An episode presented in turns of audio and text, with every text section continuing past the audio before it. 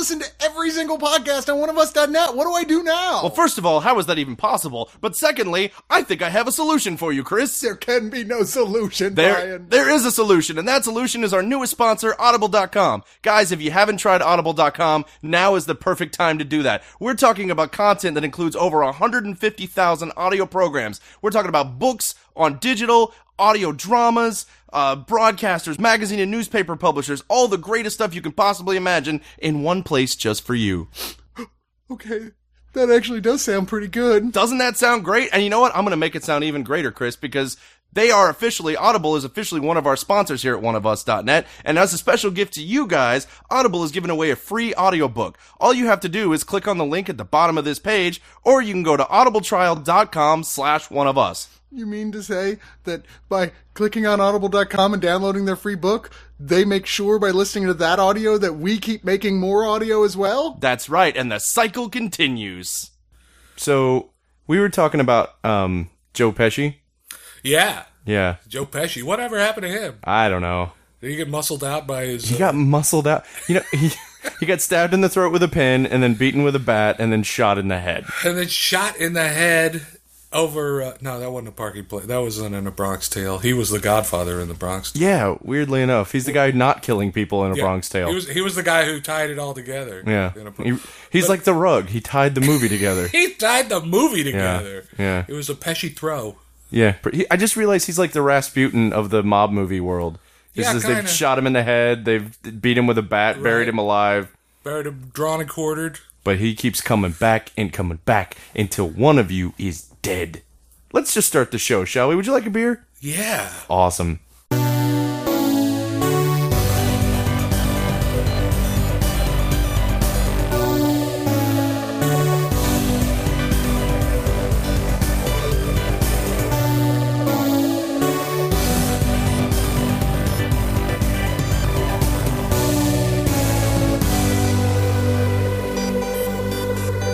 To unwind, rewind, and recap. It's Digital Noise here on oneofus.net. This is the home media review show that is often referred to as the other Blue Man Group. I am your host, Brian Salisbury, and joining me, as has become customary, is the gregarious, the garrulous, but never gratuitous, Mr. Johnny Neal. Hello, Brian. Hello, Johnny Neal. You're looking spectacularly azure today. Am I? Yes. Oh. We're the other blue men. I like it. I, I'm feeling very azure today. Azure. Feeling very Olympic and azure today. Yes, you look Olympic. I think so. I'm, I'm clearly in prime Olympic shape. You're like, oh my god. you,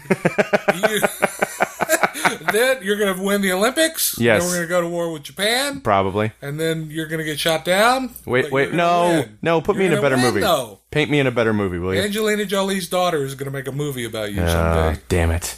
Well, guys, this show is available on iTunes as well as on Stitcher. You can also follow us on Twitter at DigiNoisecast or like the website on Facebook, facebook.com slash one of us net. And please do become a subscriber if you haven't already. We really appreciate that. That's how we keep the lights on. That's how we keep bringing you this content. We have some exclusive shows that are already in there for subscribers and more on the way, including a really excited one that I can't talk about yet, but I'm so fucking excited to bring that to you. Keep that in mind.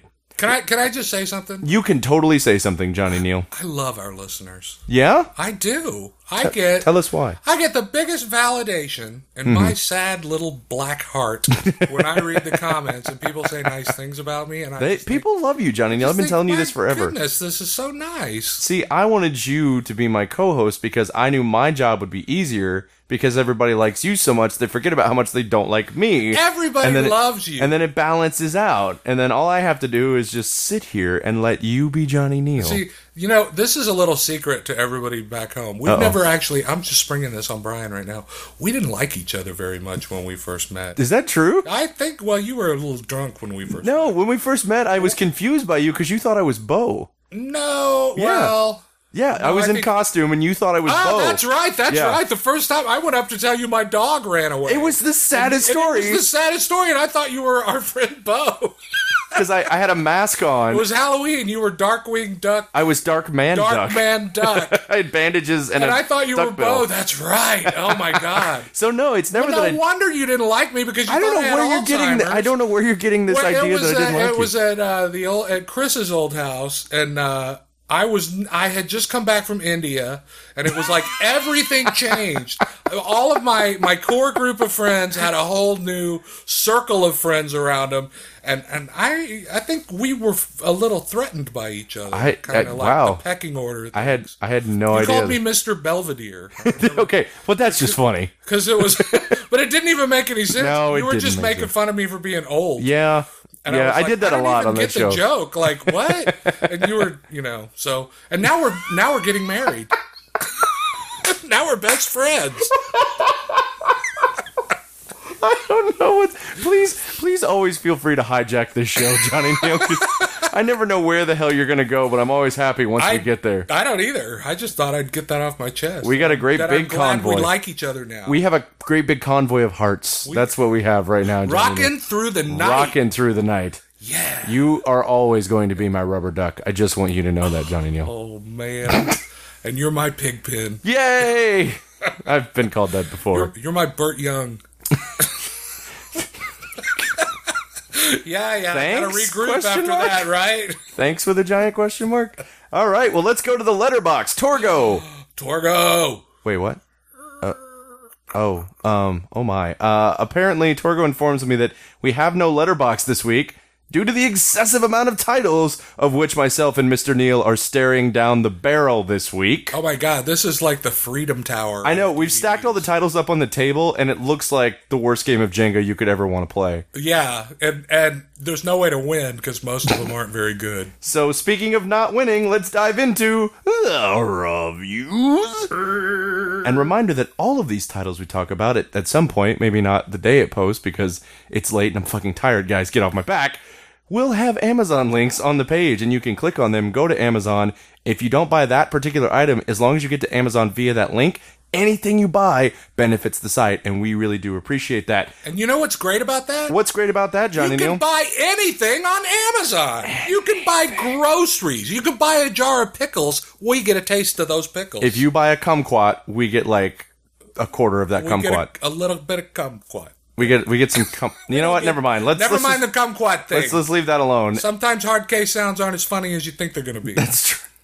Hey, For real, anything you buy, anything you want, they have it on Amazon. like for instance, if you want to buy Michael Mann's new film Black Hat, Well, I'm not going to recommend it, but it might be a good gateway to get you to look for other stuff like you know- Thief. Thief. Oh my God, Thief is so good. Go buy Thief. That's that's what makes me sad, Johnny Neal. This is one of my favorite directors, Michael Mann, and you know we got to talk about this when we did the theatrical review, but his last few movies, uh, you know, Public Enemies. I think just this and Public Enemies are like since Miami Vice are the only two movies that he's made, and I actually kind of like Miami Vice. When did he make Ali? That was like 2001. That was, Was way. it? That was before Collateral, which I also really like. Um, you know, so That was before Collateral? yeah, it was Ali was like 2000, 2001. Collateral was 2004. Miami Vice was 2006, and then uh, Public Enemies was 2009. And then jump ahead six years, 2015, we get Black Hat. Man. Yeah, and here's my big problem with it. By the way, this movie is about a hacker who's hired by the government to hack stuff. It's the classic like we don't like you and you're in prison, but we need you to take on a worse guy than you. You're so, the you're the only one that could do this. yeah, you're the You're only the person. only person that could possibly hack this stuff. Apparently, Matthew Lillard and Angelina Jolie were not available, so they had to go with Monsieur Thor. Apparently, since all the Radio Shacks have closed, it's really hard to find hackers that don't have anything to do or that you know are available on the Yeah. street. No, I mean they're they're busy people. They have to hack the planet. Um, but yeah, so here's my big problem with this movie is that it's it's an example of a director's style being pushed to the point where it actually undercuts the effect of what they're trying to do. It's Michael Mann's not being able to see the woods for all the trees moment. Because Michael Mann, one of the things that canonizes him as a filmmaker is he is obsessed with detail Yeah. very finite detail. I mean, you see it in Thief, you see it in Heat, you see it, uh, you see it in Manhunter. I mean, you see, you feel like you understand every safe cracking tool, every FBI profiling trick, and every clip loaded into each machine gun. Like you really like, there's a tactile sense to his movies. Yeah, very tactile. That's a good yeah. And with an auditory tactileness Yeah. too. Yeah. the You- sound of oh. the a bolt sliding forward that's oiled up. You can tell. Mm-hmm. You know, it's not just a, a, a Foley pit sound bite. You know, every gun has its own clicking sound to it and stuff. every key on the Casio you can hear from Tangerine Dream. It's great. Um, but with Black Hat, he tries to do the same with Cybertech, and he actually does so at the expense of the story. He spends so much time trying to explain to a 2015 audience how the internet works. well, not only trying to explain it, but showing you Yeah, the the actual movement of like of electrons. of electronic information through cyberspace and it's like okay two things. One that's not that interesting. Right. and two again michael mann i don't know if you just discovered this but the rest of us have been living on the internet for a while yeah, now yeah. so i think maybe you're a little behind on that and you focus he focuses so much on it that meanwhile the story is just kind of bland as you know like boxed mashed potatoes Well, you know, and the, and the okay. First, I'm just going to give a disclaimer here. I don't really like Michael Mann very much. I Heresy. I loved Thief. Uh, Manhunter is really good. Heat was pretty good. I think it's not as good as other people think it is. But anybody who picks Will Smith to play Muhammad Ali obviously is like John McCain picking Sarah Palin as a running mate. Wow. You're just really missing your own boat. You built a boat and forgot to, to put a hull on it. but he's going to explain to you how every board on the half finished boat works So that's how I feel about Michael Mann. I think he makes a lot of really bad decisions. So I think one of his bad decisions, based on what you're talking about, could have been a good decision if he would have just done it a little bit as a kind of an abstract over. And, and I'm not a tail wagging the dog type person. Whatever somebody does, that's what they do. I don't want to tell them how to do it differently. But I will. Are you say, sure? Because that's pretty much all I do. that's so. yeah. I, I'm I'm uh I yeah. Sometimes I am. Just the the beginning. You see, I'm just gonna spoil the title sequence. You see a nuclear reactor blow up, and then you see the electricity go through the power line all the way to a computer, then into the motherboard, and then into the chip, and then through the chip and back up through the keyboard and back to another nuclear plant. so it could have just what could have really been a cool abstract background to the title sequence mm-hmm. is just starting at the chip and getting like at the beginning of Fight Club when mm-hmm. you don't know where you're going with that big graphic. Right. And then so you see the effect as it's happening, not going backwards and then back to it. So that's like the longest thing in the world. Mm-hmm. And then my other problem with it is I asked you before I watched it, does Chris Hemsworth really know how to act? I think he does. all I've seen him do is Thor and that Cabin in the Woods movie, but that was like five minutes. Do I look to be in an acting mood? And I and Saturday Night Live, that was the thing. He was so charismatic and so funny on Saturday Night Live and up for anything that I thought, oh, he's he's probably a really good actor trapped in a beautiful statue of a body. Mm-hmm. It turns out his idea of acting is to do a Brad Pitt impersonation. Everything that he did was Brad Pitt. It was like, are you kidding me? Are you ever going to shift gears here?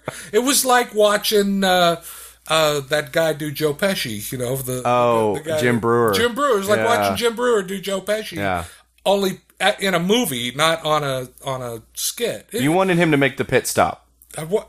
The Yeah. pit stop. I get it. Ah, I- yeah, yeah, that was that was. We didn't set that up. No, in I know. advance. Brian just does that. I am me. I am not a funny guy. I'm not a clown. I am not here to amuse Johnny Neal. That is quite clear to me. So I found that very annoying. And then here's my other problem with Michael Mann, and call it a spoiler if you want.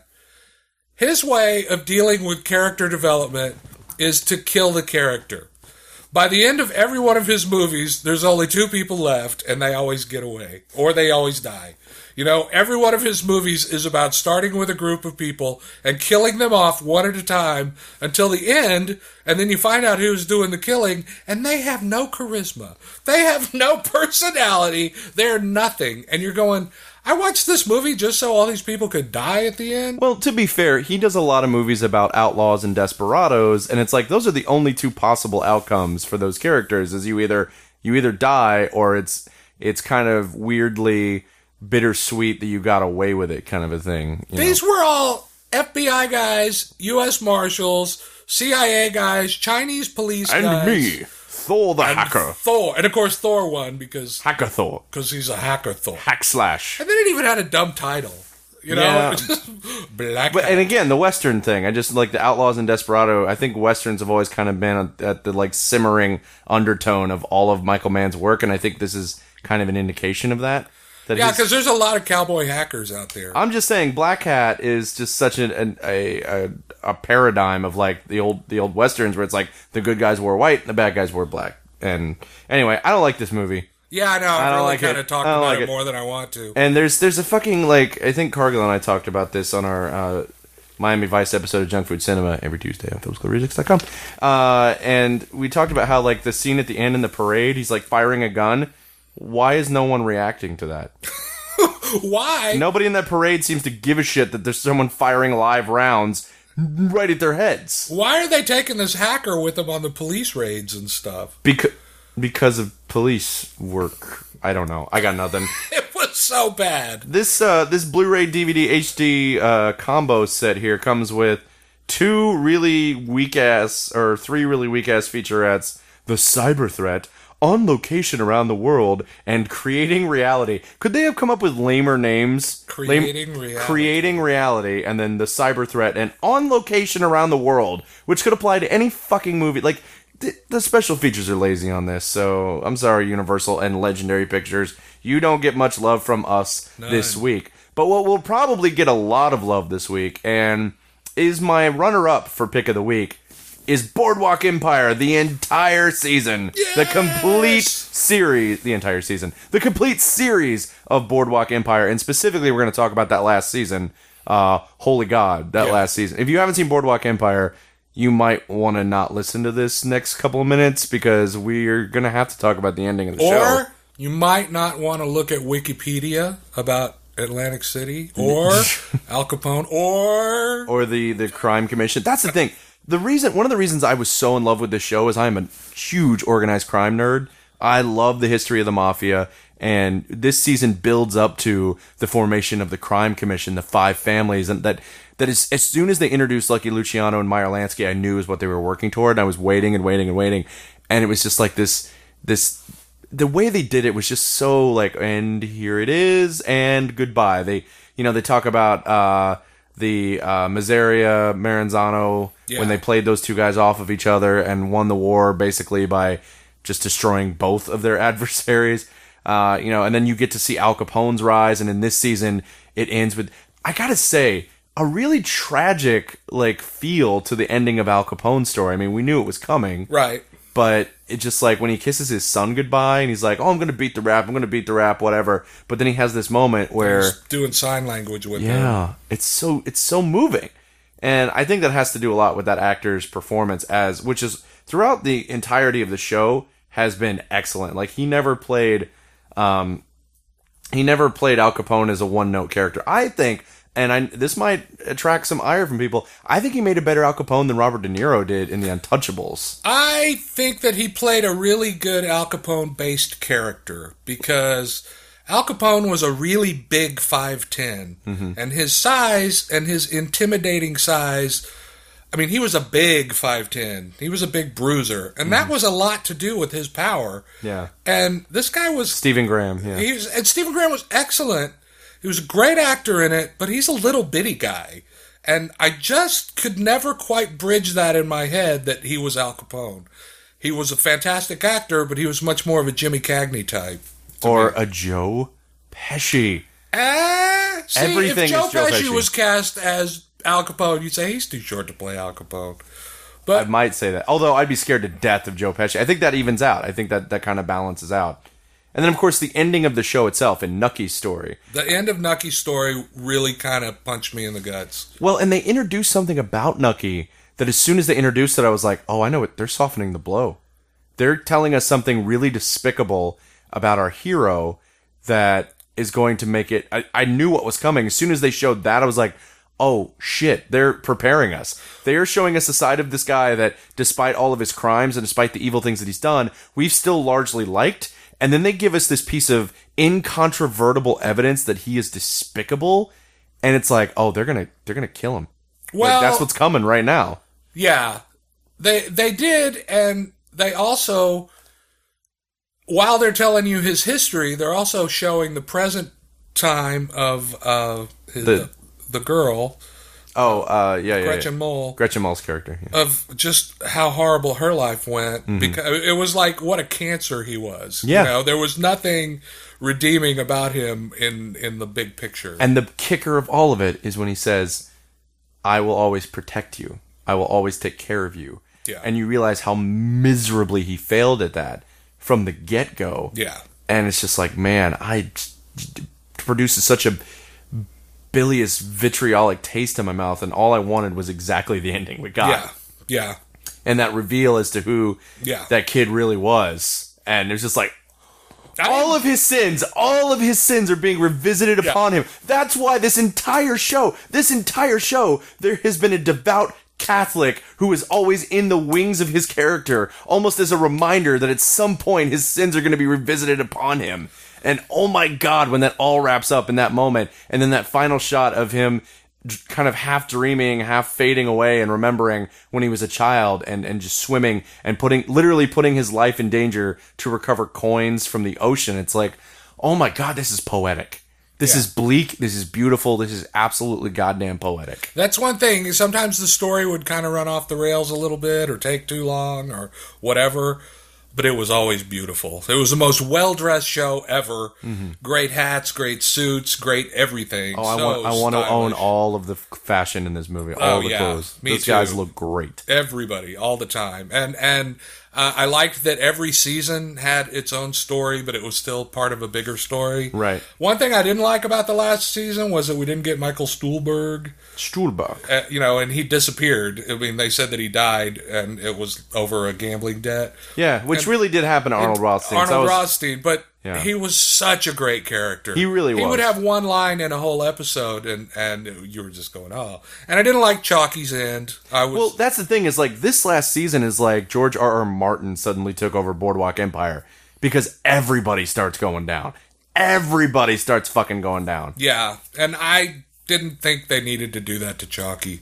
Yeah. I just didn't buy Chalky taking that guy's word for it that daughter would be taken care of. Well, and not only that, but it's like you have a character, and I and I kind of agree with you on Chalky's death because you have a character who has survived so fucking much. Yeah. Who has like fought tooth and nail to preserve his own existence, and to go out like that, like yeah, He had a gun on the guy, Mm-hmm. and he, here's the thing: if he would have killed that guy, that guy's henchman would have said, "Oh, okay, we work for you then." yeah. You know, they wouldn't have killed him in revenge for their Godfather guy. The- there the- just wasn't any logic to him saying, "Okay, I, I give up." That phenomenon you're talking about, where if you kill the boss, the other guy's like, "We work for you." No, I call that the "Do you want a job, Ernie?" Like in Scarface, right? He's like, "You want a job, Ernie?" Yeah, thanks, Tony. Like, Yeah. cool. I killed your boss. You want a job? Um, but yeah, I think overall this was a a really fantastic send off for this series, and it gave us everything that we want we wanted. Even though at the beginning of the season we might not have known that that's exactly what we wanted. It did a really good job of leading us down this path that was entirely earned. That introduced a lot of interesting, compelling things about characters that set up their ends really beautifully, and then yeah, no, I I love the end of the show. I think I I I totally think people are going to be way way more satisfied with the ending of the show than um than with The Sopranos, which was Terrence Oh, Winter's yeah, previous show, which I love. First of all, I'm gonna I'm gonna again probably attract some ire. I love the ending of The Sopranos. I really think everything you need to know about what happens to Tony Soprano is evident in the last few episodes of that show. And yeah, I, Um, I love that. I don't like the blackout part. If it just ended with him having dinner with his family, that would have been fine. You Hmm. know, because it's like, well, eventually he's going to get killed too, just like everybody else. no, because it's erotic. Because Journey says don't stop, and then they just stop. That was so like, you know, that was just such a klutzy, like, I love that ending, and I'm still making fun of that. Just I can't resist the joke. I can't. I don't can't stop resist- believing. Don't stop. You know they say you shouldn't stop. I'm talking like Travolta. Yeah, you're Tony I'm there. Tony Manero. You know they say Hey. don't stop, and then they totally stop. You know. Stop. I mean, come on. It's ironical. It's ironical. All right. It's hydromatic. Uh, I don't know why the fuck I got on that, but yeah, because it's New Jersey. it's New Jersey. Why not? Hey, hey, oh, What one thing also that is just so beautifully expressed in Boardwalk Empire is what an amazing century the United States has had. Yeah. In the time of Boardwalk Empire, if you wanted to go 200 miles in New Jersey, there was one road. One road. You could go down. That's and it. there was one gas station. Yep. and if you controlled that gas station, you controlled all of the commerce of New Jersey. Can you imagine trying to hijack trucks in this day and age? Oh my God! It was and, and it was so easy. Yeah. All all they had to do was take over that one little shithole gas station. Or, or, or do the same gag in every season where it's like, oh, the cars broke down. What's going on? Let's get out and investigate. And then everyone gets murdered. I'm Everybody. like, when are you not going to fall for that? I like how the machine guns all work, but the the internal combustion engines are always breaking down. Yeah, even though they were Tommy guns, which were notorious for jamming and not working. Anyway, yes, Boardwalk Empire. And, and uh, uh, another example of HBO creating a whole new graduating class of leading men. You know, there Mm-hmm. are just so many great people in that show. Bobby Cannavale has just, I think, some of the best stuff he ever did. The fact that he carried the whole season and was Mm-hmm. Such a badass. And, you know, just everybody from the beginning to the end, there were great people in it. awesome. And this set, which has again the entirety of the series, actually does have some new special features. Uh, it's about a half hour worth of new content. Um, I think it's called "The Final Shot: A Farewell to Boardwalk Empire." It's a new documentary um, about the cast and crew and the production, and yeah, I mean they talk to a lot of big names, including series producer Martin Scorsese. Oh. so definitely check. Like I think. I think even if you only own a couple seasons of the show, like I only own the first two seasons, so I'm definitely going to pick up this entire series set because it's phenomenal. I, I I I have Amazon Prime, but for some reason only the first season's available, which I Oh, think is yeah. kind of bullshit on Amazon Prime. But now I have now I will be getting the whole the whole series. So definitely, if you're a fan of the show, I think it ended on such a high note, and this is a great set to pick up. From thence, we shall discuss Wet Hot American Summer. Yay! Johnny Neal, you've seen Wet Hot American. I have seen Wet Hot American Summer, and I love this movie. Tell me what you love about this movie. I love the scene when they uh, go into town for their weekend and they like do heroin and it's like, hey, we're going into town. Just everything about it is is so off the rails nuts, you know. And they're uh, talk about a graduating class of some pretty amazing people. Oh yeah, this movie, in case, this, guys, this is a 2001 uh, comedy that when it first came out, nobody really paid attention to, but definitely developed a cult following after that. And this 2001 film stars every single person currently doing comedy on TV and or in film. Janeane Garofalo, David Hyde Pierce, Molly Shannon, Paul Rudd, Michael Showalter, Amy Poehler, Elizabeth Banks, Bradley Cooper, Christopher Meloni. Ken Marino, Joe Lo Truglio, like anyone you've ever seen on a TV show or in a, in a contemporary comedy was in this fucking movie. And it was directed by David Wain. David Wain. who uh, also did I, a movie I really liked that I don't know if a lot of people paid attention to was Role Models that he did Oh, with, yeah. with Paul Rudd. I thought was was excellent. And he also does most of the Children's Hospital episodes. And before that, did uh, the State? Yes, was he was he, the one? yeah, who I think State? he did do the state. He Yeah. did. He did. Michael and Michael have issues. Um, Stella. He's. Mm-hmm, Stella. Uh, I met him last summer when I was in L.A. and I just fawned all over him. And he was like, "You really know my stuff." I said, "You do things that people spend millions and millions of dollars for, and you get more laughs for five dollars than any of those guys." You get more laughs for five dollars. That sounds like something old Hollywood that you would I say. just, I Johnny just Neal. love him. I was, I was like, oh my god, I can't believe I'm meeting you. you I have a, I- I'm, I'm more starstruck by directors than I am by uh, actors. You know, You know what? I kind of have that same thing. right? Yeah. Like, you know, actors, you kind of go, oh, you, you sucked in that, but This is a this is a movie that David Wain actually based on his own experience while attending Camp Modin, which was a Jewish camp in Maine.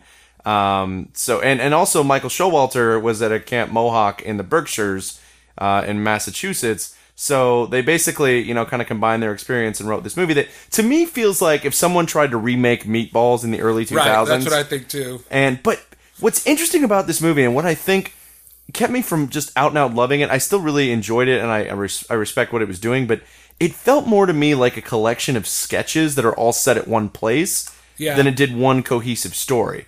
You know, because everybody's playing such exaggerate. Like Paul Rudd's like whenever anyone asks him to do anything, and he just like is super exaggerated, throwing a tantrum, or it's like he's making out with his girlfriend, and then she's like, "Hey, you want to go have sex in the woods?" he's like, "Oh, you're smothering me. Oh, you dyke. I love Chris- you." And Christopher Meloni is the crazy mom was in Nom. who works The in the kitchen of the of the Of the camp, yeah. The camp, it's, and he's just It's on the top totally shelf next to my dick cream.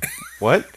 Never mind that last part. I said my, my stick team, stick ball. Stay with me. Yeah, no. and It's there's a so lot of funny funny. moments like that where this movie is very quotable. It's very, you know, and I can understand how it became a cult hit because this is the kind of thing that would get passed around in college dorm rooms like, oh my god, have you seen this? You got to fucking see this. It's called Wet Hot American Summer. It's hilarious and nobody's talking about it. And so I can I can totally understand how it became uh, a cult hit despite being a commercial and critical flop.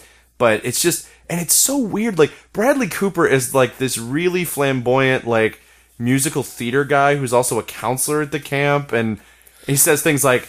If you can't carry a tune, don't show up. Don't waste our time and yours. And just like, and it's a summer camp. and it's a summer camp. Yeah. But it's it's a VCR movie. Totally you can VCR tell that you know people would just start it wherever they stopped it, and it was you didn't have to rewind and start at the beginning. Which is know? funny because it came out in 2001, which while there were still VHS, is like it's a VCR movie released post VHS era, which is really kind of That's funny. you know what I mean. Yeah. Like you're absolutely right. This is a VCR movie, but it, and I think the It reason. seems older than 2001. Well, that's and that's the thing is that might be why it missed audiences initially because the audience is going to see you know a, a raunchy sex comedy in 2001 were a little bit past that that VHS era, and maybe it just didn't resonate with them the same way it did finally with people who watched it at home. You know, and it was also a little bit of a spoof of raunchy sex. That's true. That's very true. I mean, there really wasn't a big money shot of raunchy sex comedies. There was just a lot of.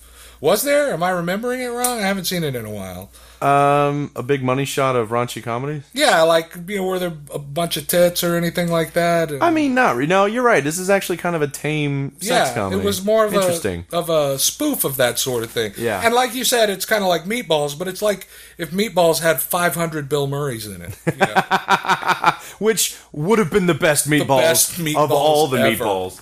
I think I think that's the only way to make meatballs. Is that to would have been roll the up a bunch of Bill IKEA Murrays. snack bar of Meatballs. Well, this uh, this Blu-ray comes with uh, quite a few special features. The 10th anniversary event highlights, um, the Wet Hot American Summer Live at San Francisco Sketch Fest, deleted scenes, cast comments, behind the scenes, feature commentary with cast and crew, soundtrack with extra farts. Yep.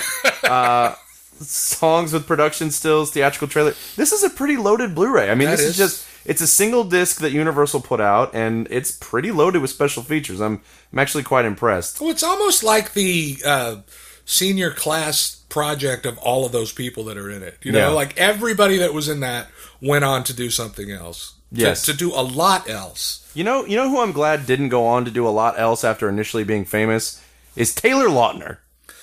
Shark Boy. Shark Boy can bite me because don't first of all, that. first of all, Shark Boy should have been called Llama Boy because he looks like a fucking llama. Um, and so Taylor Lautner inexplicably, guys, has a new movie out, and it's called Tracers, or as I like to call it, the Parkour Putts or Run Frat Boy Run, because this is a parkour movie in which basically what they did, what they did, guys, is they took a bastard version of Premium Rush and a bastard version of Point Break, and then those two bastardizations fucked and created a bastard bastard so horrible that you know what this this movie is all bastard. That's what this is. This movie is entirely bastard. It is about Taylor Lautner as a broke ass bike messenger who is who owes money to the Chinese mafia and he meets up with this parkour group. It's like, yeah, we'd like to do free running, and then wouldn't you know it,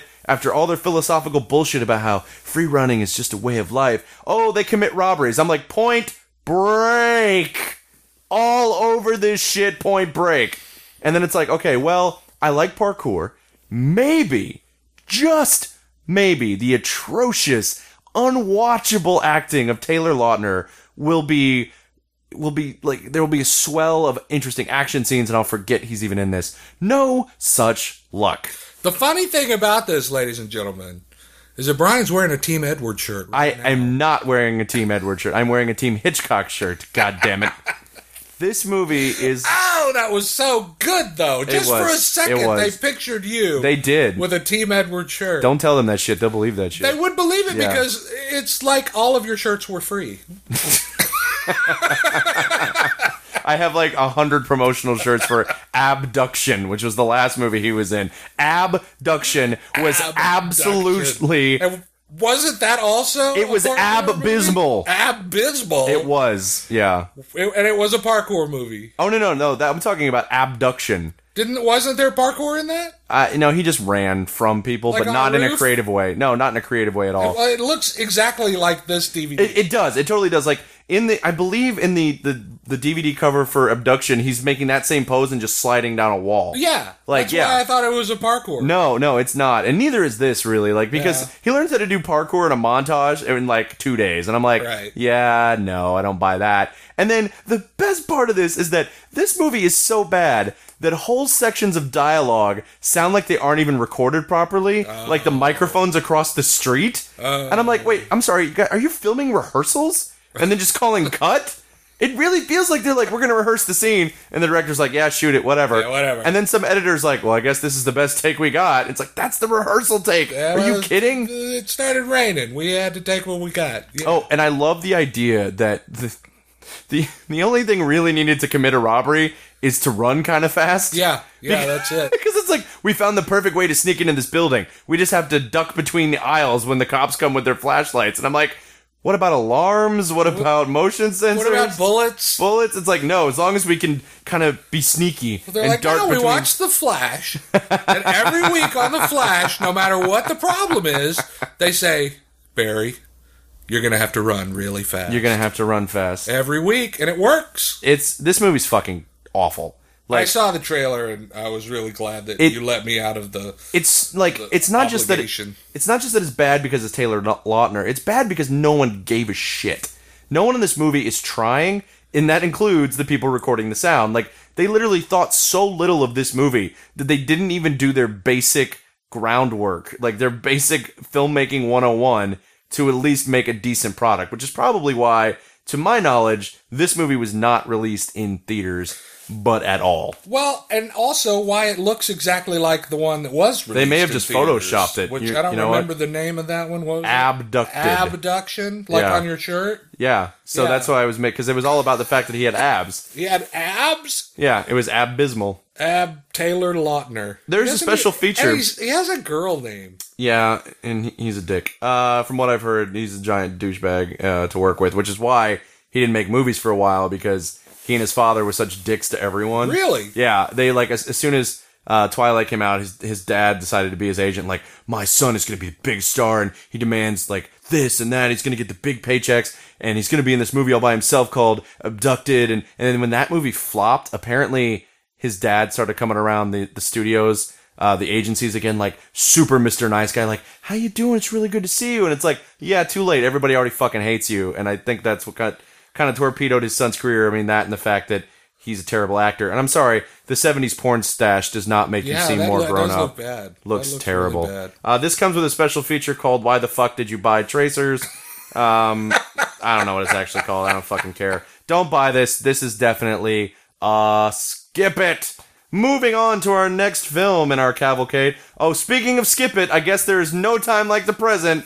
Let's talk about Mordecai. Mordecai. I am mortified oh, that we had to watch Mordecai. You have never in your life seen such an amazing cast assembled for such bullshit. Can we start with the cover? I want to start with the Blu-ray cover. Look at Gwyneth Paltrow on that cover. What is wrong with her face? Why does her face look like a Stay Puft Marshmallow? I don't. I thought it would be addressed in the movie that like maybe she got stung by a bee or you know like there was a. you're being mean. no, dude, she's got like a pumpkin face. She doesn't look like that in the movie or ever in her life. Why is that the photo they picked for her on the cover?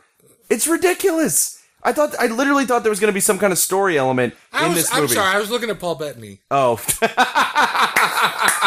no, he's beautiful. He's a vision. He is a ah, he's got a big zit on his forehead though. this movie has a big no. Hollywood has a big zit on its forehead, and its name is Mordecai. Oh my god, this movie is so bad. So let me. So okay. Um, Johnny Depp is an art hustler, I guess. It's not even really clear it's not what even he really does. clear what he does or why he lives in a castle. he goes to like fancy art deals and like doesn't or like buys things and he's kind of rich but he's losing his money i really he's not a painter It doesn't quite make. They don't he- really He's fucking- an English aristocrat, sort of, but he's a douchey aristocrat, And he has a bumbling mustache. idiot. And the thing is, this is what he is. He is attempting to launch a Clouseau esque character into a franchise. yeah But you know, Clouseau didn't start with wanting to be a franchise. He was Yeah. a kind of a small part, actually. Well, that's- and that's it the- just kept building up. Yeah, there's a lot about this movie that you'll watch and be like, why does this feel so out of time? It's because they are totally trying to make a Peter Sellers comedy, but the thing that they're missing is Peter Sellers. Is Peter Sellers? yeah, this Yeah. is this is garbage. Like what they've basically here's every joke in the movie, and I'm not kidding. Every joke in the movie is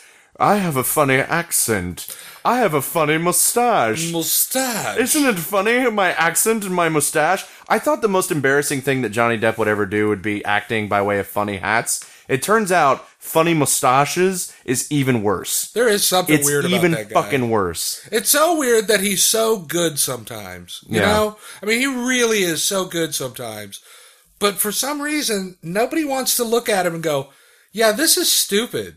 This is a really bad idea. And you can tell that this was his pet project. Yeah. Nobody recruited him, he recruited everybody else. And it's awful. What it's just bad. What is Ewan McGregor? What is Paul Bettany? What is Gwyneth Paltrow? What is Jeff Goldblum doing in this fucking shitfest? And they flew all over the world. For This that. is a I mean, globe-trotting turd. This was not a fake, you know, Montreal standing in for Paris and New York and London and Egypt. Yeah. Th- They actually went to all these different places. I recognized a few of them, you know, and it was like, uh, what? Why is this? And they keep shooting Paul Bettany, and it doesn't seem to bother him. you no, know? he gets shot in the face at one point, and they never address how he's alive. he- yeah. with a shotgun. Uh, over and over. And it's like, isn't that funny? It's like, no, you've completely lost your foothold on reality whatsoever. Yeah. And it's like, I understand it's a comedy, but you can't just do shit and then act like it didn't happen. right? Why? Why was Jeff Goldblum susceptible to actual bullet wounds Why of When- yes, thank you. when Why- other people aren't? I, I just noticed this. There are six people on this cover. Right. Only two of them are actually British in this British comedy. In this comedy about British Oh. people, only two of the actual actors are really British. Oh, wow. How irritating do you think that was for Paul Bettany to be like, so you wrote a comedy about British people and your two stars are American actors? Kind of feels like you're just making fun of British people. Is what it really feels like, and then he picks up Mjolnir and just knocks this movie into orbit. I think that Paul Bettany thought, "Can we just get this over with?" Look, even his face on the cover is like, really? Uh, Honestly, I'm in this. Uh. Man, this cover tells you everything you need to know about the movie. It's incredible. Yeah. It's incredible. There's no story elements. It's just a, an orange box with six big heads, one of which looks like it's like Faye Dunaway levels of I don't know what Botox. It's and which is she weird. looks good in the movie. She looks good in the movie. She looks good in real life. I don't know what the fuck this picture is. Yeah, that is It's really disturbing to me. Um, but yeah, this is this is garbage. This It is movie is garbage. fucking garbage. This is the kind of thing that Hollywood farts out and then just expects you to pay for because it has people you recognize in it. Take a stand, guys. Say no. Fuck this shit. Well, I think everybody did say no. That's true. It, it bombed. We we stood up and said no like we did with Yahoo Serious when that motherfucker tried to be a star. we as a nation stood together and said no fucking way. And then you know what, listeners, we took a bullet for you. we did. We backed up our where we said no, and then watched it anyway to tell you to say no. Yeah, we're the sin eaters. oh, and You're covered in apples, and we're the sin eaters. the Sin Eaters. I do want to point out this movie tried to bribe me into giving it a good review. They sent me a pair of socks. ah, I shit you not, a pair of Argyle socks. And I was like, why is this awful Johnny Depp movie sending me clothes? see, maybe it would have been cool if there would have been a big mustache on the end, and you could use them as puppets. Maybe so, Johnny Neal. Maybe, Maybe but they, so. they missed that boat. Let's run quickly away from that, shall we? Yes. And let's talk about uh, Champs, which is actually a documentary I got to see. I don't think you got a I, chance did- I to see it. I ran out of it. Yeah. Champs is an interest. It's a 2014 documentary um, that focuses on three former boxing champions: Mike Tyson, Evander Holyfield, and Bernard Hopkins. Um, but in the course of the interview, the course of the interview, the course of the documentary, they also interview people like Denzel Washington, Mark Wahlberg, Ron Howard, 50 Cent, Mary J. Blige. One of these things is not like the other. Yeah, there's a lot of Oscar in the beginning of that sentence, and a lot of oh, why are you where- here? Because I needed to make it go fast. I didn't realize 50 Cent was a boxing promoter, but I wonder if that's Where like Where does Ron Howard fit into that? Because is he, he- the towel boy? Is he? Uh, he ma- he makes sports movies. He made that, he that hold the Rush bucket movie. that they spit in? I mean, I, I don't know. I feel like there's a really obvious connection that I'm just not. I just of. everybody else looks like they've spent some time in the ring. You know, That's true. Even Yeah. if they're just acting in the ring. well, like Denzel played the Hurricane, Yeah, so you get that. That makes sense. Mark Wahlberg has been. He was in uh, in in the the fighter. Yeah. uh, and also he seems like the kind of guy that he probably looks like boxes. he. Yeah, I mean, let's let us not forget the Funky Bunch video "Feel the Vibration" when he is clearly working out for his big title bout with Heavy D. I don't know. Uh, he wanted, he wanted to be the Heavy D champion of the world.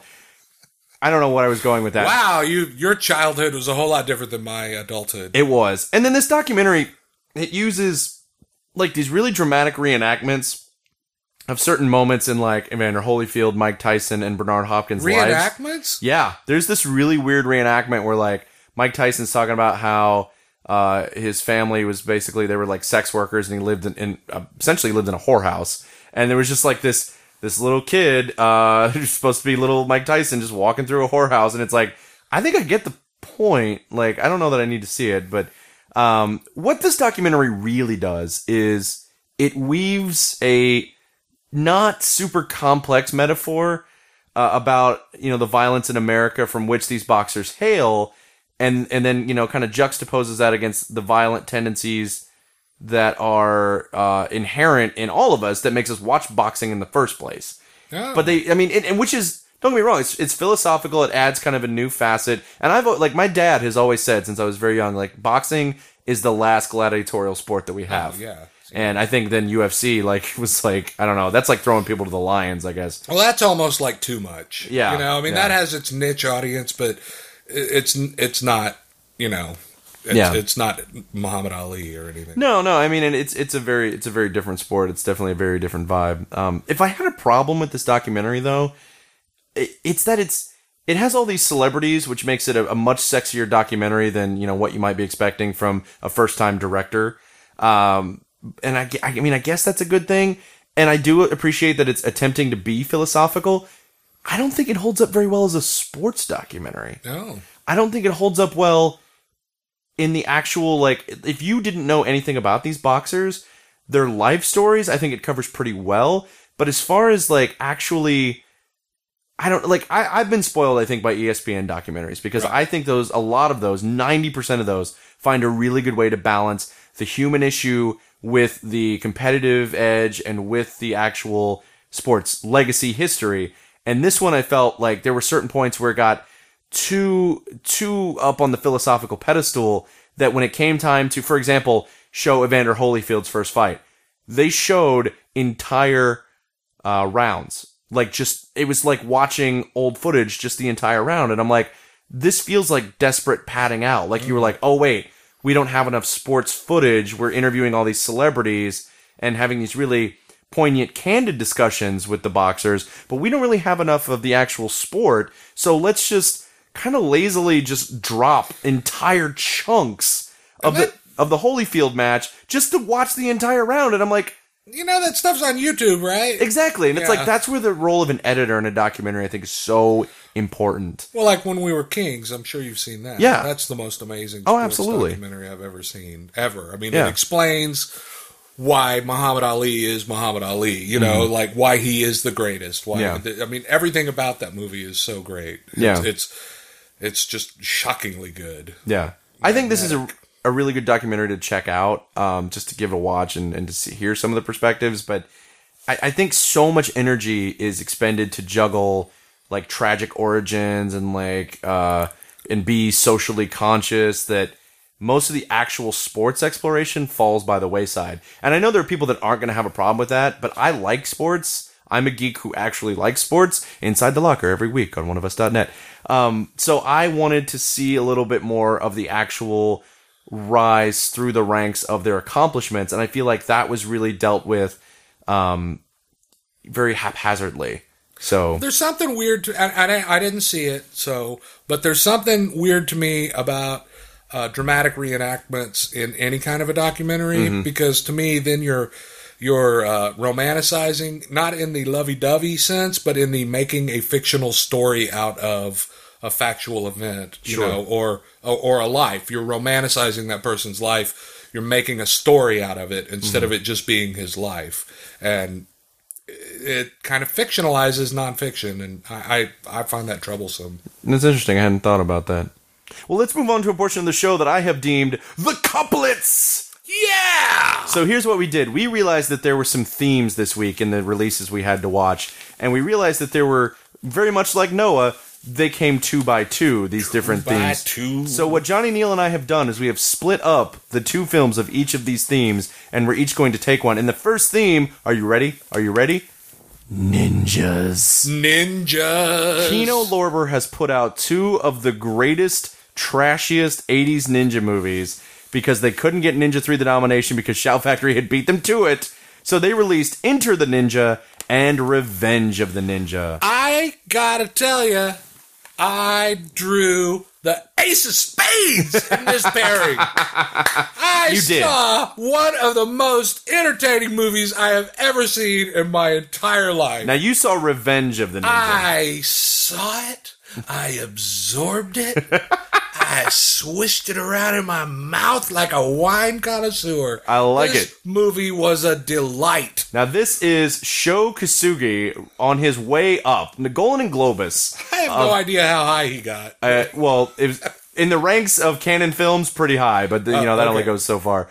Um, so Golan-Globus decided in the early '80s that ninjas were like the wave of the future, They- and they released their He was first. right. They they He released. was, he was a fortune teller. he, he was something. A shyster would have been a word I would have used, but um, he was. So first, they released a movie called Enter the Ninja, which is This is not a porn movie. it's it's not a porn movie. It is not a good movie either. I actually I'm with you. I think Revenge of the Ninja is so much fucking fun. Oh my god. It's not as stupid as uh, Ninja 3 The Domination. Like I think if I'm remembering this correctly, these are the three movies of the Ninja trilogy. Although honestly, you could stick any two Ninja movies in front of Ninja 3 The Domination and it would work because none of this shit is connected at all. well, none of the scenes are connected in this one.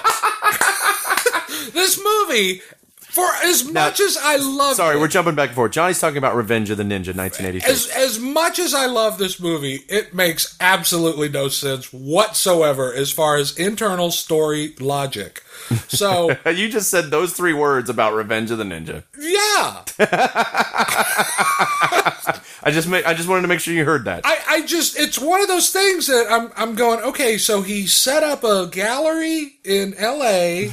to sell Japanese dolls as a means of smuggling heroin. Into talk about your long con. I'm so just- the white foolproof guy, plan, the white plan. guy had to go to Japan, become friends with the ninja. Mm-hmm. Why you would pick the ninja guy to be your your partner and keep him in the dark of of your of your really weird business plan?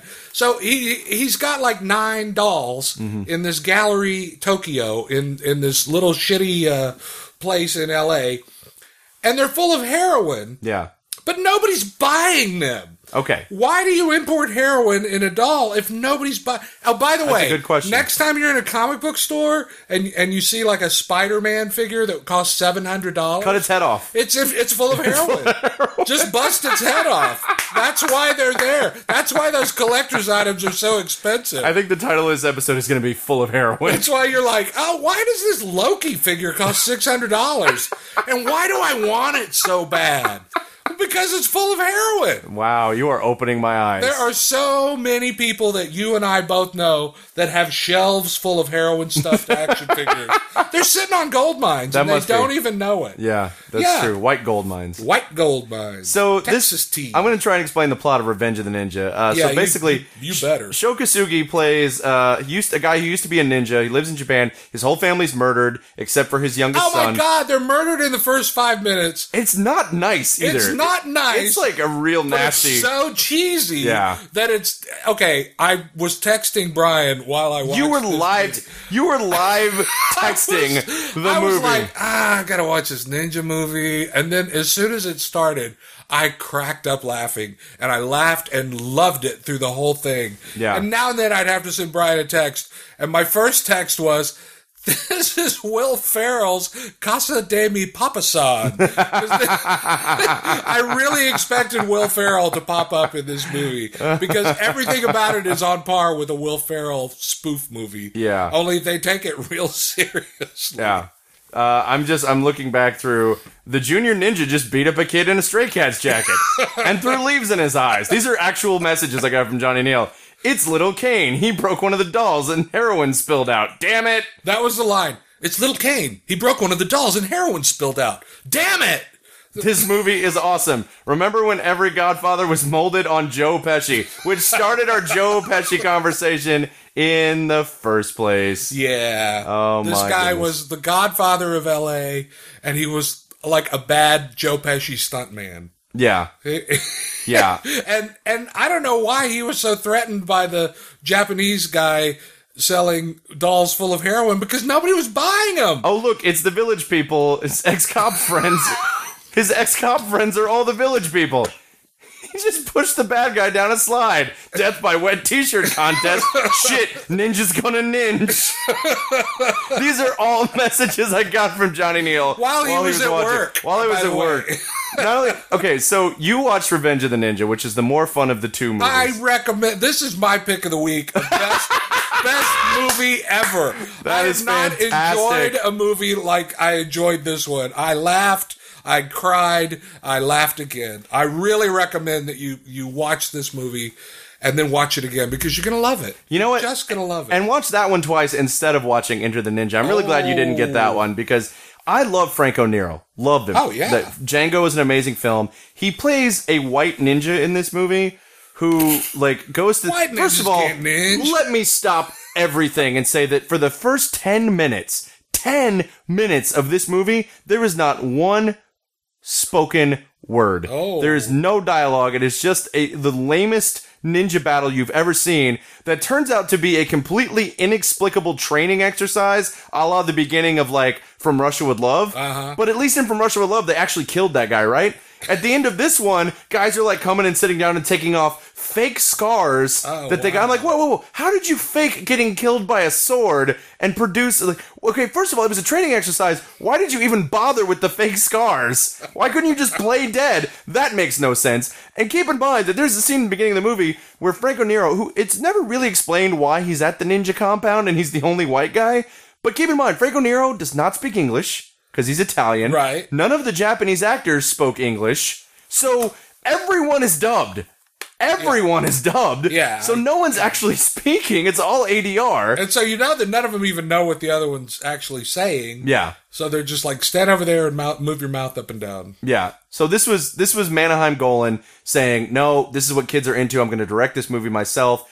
Uh, hilariously, this is how much of a shyster Menahem Golan is. He wrote this movie for writer and stuntman Mike Stone, who was going to be playing the main character of Cole. He was cast, and they were about to start shooting, and they replaced him with Franco Nero because they didn't like his acting. But here's the kicker, and I mean that with all puns intended for this ninja movie. They made him stay on and do the stunts anyway. So all of the fighting in this movie is clearly, clearly not Franco Nero. In fact, at one point, Franco Nero goes to throw a spin kick, and in the reverse shot, the guy who threw that spin kick isn't wearing a shirt, but Franco Nero's in a full white linen suit. Oh man. So it's like they didn't even care enough to like put the right clothes on the stuntman. They didn't give a shit. But the redeeming quality of this movie, I have to say. By the way, this is Sho Kosugi's first uh, leading role in in an American film. Uh, he then went on to do Revenge of the Ninja, which is a much better, Which much more fun awesome movie. movie. But Christopher George, if you're not familiar with Christopher George, he's always the guy I make fun of because in late 70s, early 80s horror movies, he's the guy that just doesn't give a fuck. Christopher George is great. He's great, but he's always like, like in uh, City of the Living Dead, he's just like, ah, okay, whatever. well, Or- Christopher George was like a war hero in World War II, and then he was a big TV star, and or maybe it was Korea, but he was in the Rat Patrol. Mm-hmm. He was in the Immortal. He was a he was a big guy when I was growing up. He Oh no, and and he's great. But one of the things that is always fun about him is that he really feels like he just drifts through movies like fuck Oh, by that all point y'all. in his life, I yeah. don't care. But in this movie, he is chewing scenery like it's cotton candy. He is playing like if you took every Bond villain. Mash them into one person and then hit that person on the head with like a, a Roadrunner Wiley Coyote mallet, it would be this guy. Ah. Like at one point, he has all these girls in a pool doing like weird calisthenics, and he turns to one of his henchmen and goes, "What do you think of my living mobile?" and it's like, what the fuck? And his henchman, who looks a lot like Wormtail from Harry Potter and has a hook for a hand, never understands. Like he's like. Tell him to stop talking to me. And he's supposed to talk to like the second in command, but he keeps trying to talk to Christopher George and then keeps getting like his ass kicked for it. And I'm like, at what point would you learn not to try and talk to Christopher George? I got to see this one now. I mean, it sounds like a lot of fun, but the actual fight sequences are really kind of lame. And it just like it just it's not as fun. And I've seen the other two ninja movies. So I actually watched them in reverse order. I saw Ninja 3 first, and then I saw Revenge of the Ninja, and then I saw Enter the Ninja. And that's the order of like insane fun for me. Like I think Ninja 3 the Domination is so bizarre and off the wall that it's the most fun, followed very closely by Revenge of the Ninja, and then a distant third is Enter the Ninja. But they put out Enter the Ninja and um, Revenge of the Ninja on Blu-ray, so now you can own all of them on Blu-ray. So why not? Why not? Why not do that? Because I don't know if one ninja movie is going to be enough. It might not be. I think you're going to have to. I mean, I'm I want more.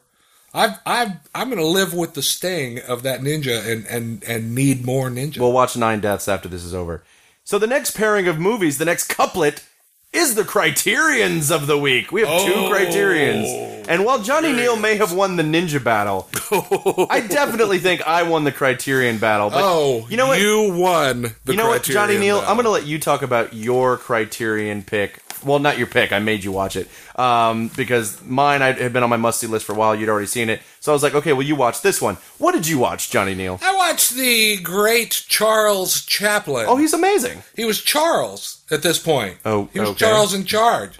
Of his name, at least. He was Charles Chaplin in a 1952 movie called Limelight, which is considered by many to, to be a this- Rush song. This or a or a 1980s disco in New York City. Oh. it used to be a church. There you go. It was in uh, Bad Lieutenant. Uh, this is uh, basically what limelight means is when an old man spends a whole movie jacking off on pictures of himself when he was younger. Okay, This was- wait, is that the plot or is that your assessment of this movie? pretty much like if I would have dozed off in the middle of this two hour and 17 minute movie that again was made in 1952 and feels like it was made in 1922. Uh-oh. It's got like I don't know about you, but this is feeling 22. No? Okay, it's fine. Is that- Not a big Taylor Swift fan? It's uh, okay. I thought it was John Cougar. Little ditty about Charles Chaplin. Anytime you sing something, I'm imagining it's got to be Cougar. John Cougar. Cougar. Yeah, and I don't care if he married into that Mellencamp money. He's still John Cougar. He's Cougar. Just like Charles Chaplin is always going to be fucking Charlie He's always going Chaplin. to be Charlie Chaplin. Fuck yes, Johnny Neal. and this movie sucks is all I'm going to say. it's and and it didn't have to suck. That's what's so bad about it. He directed it, he wrote it, he starred in it. And what happens in this movie, he comes home drunk.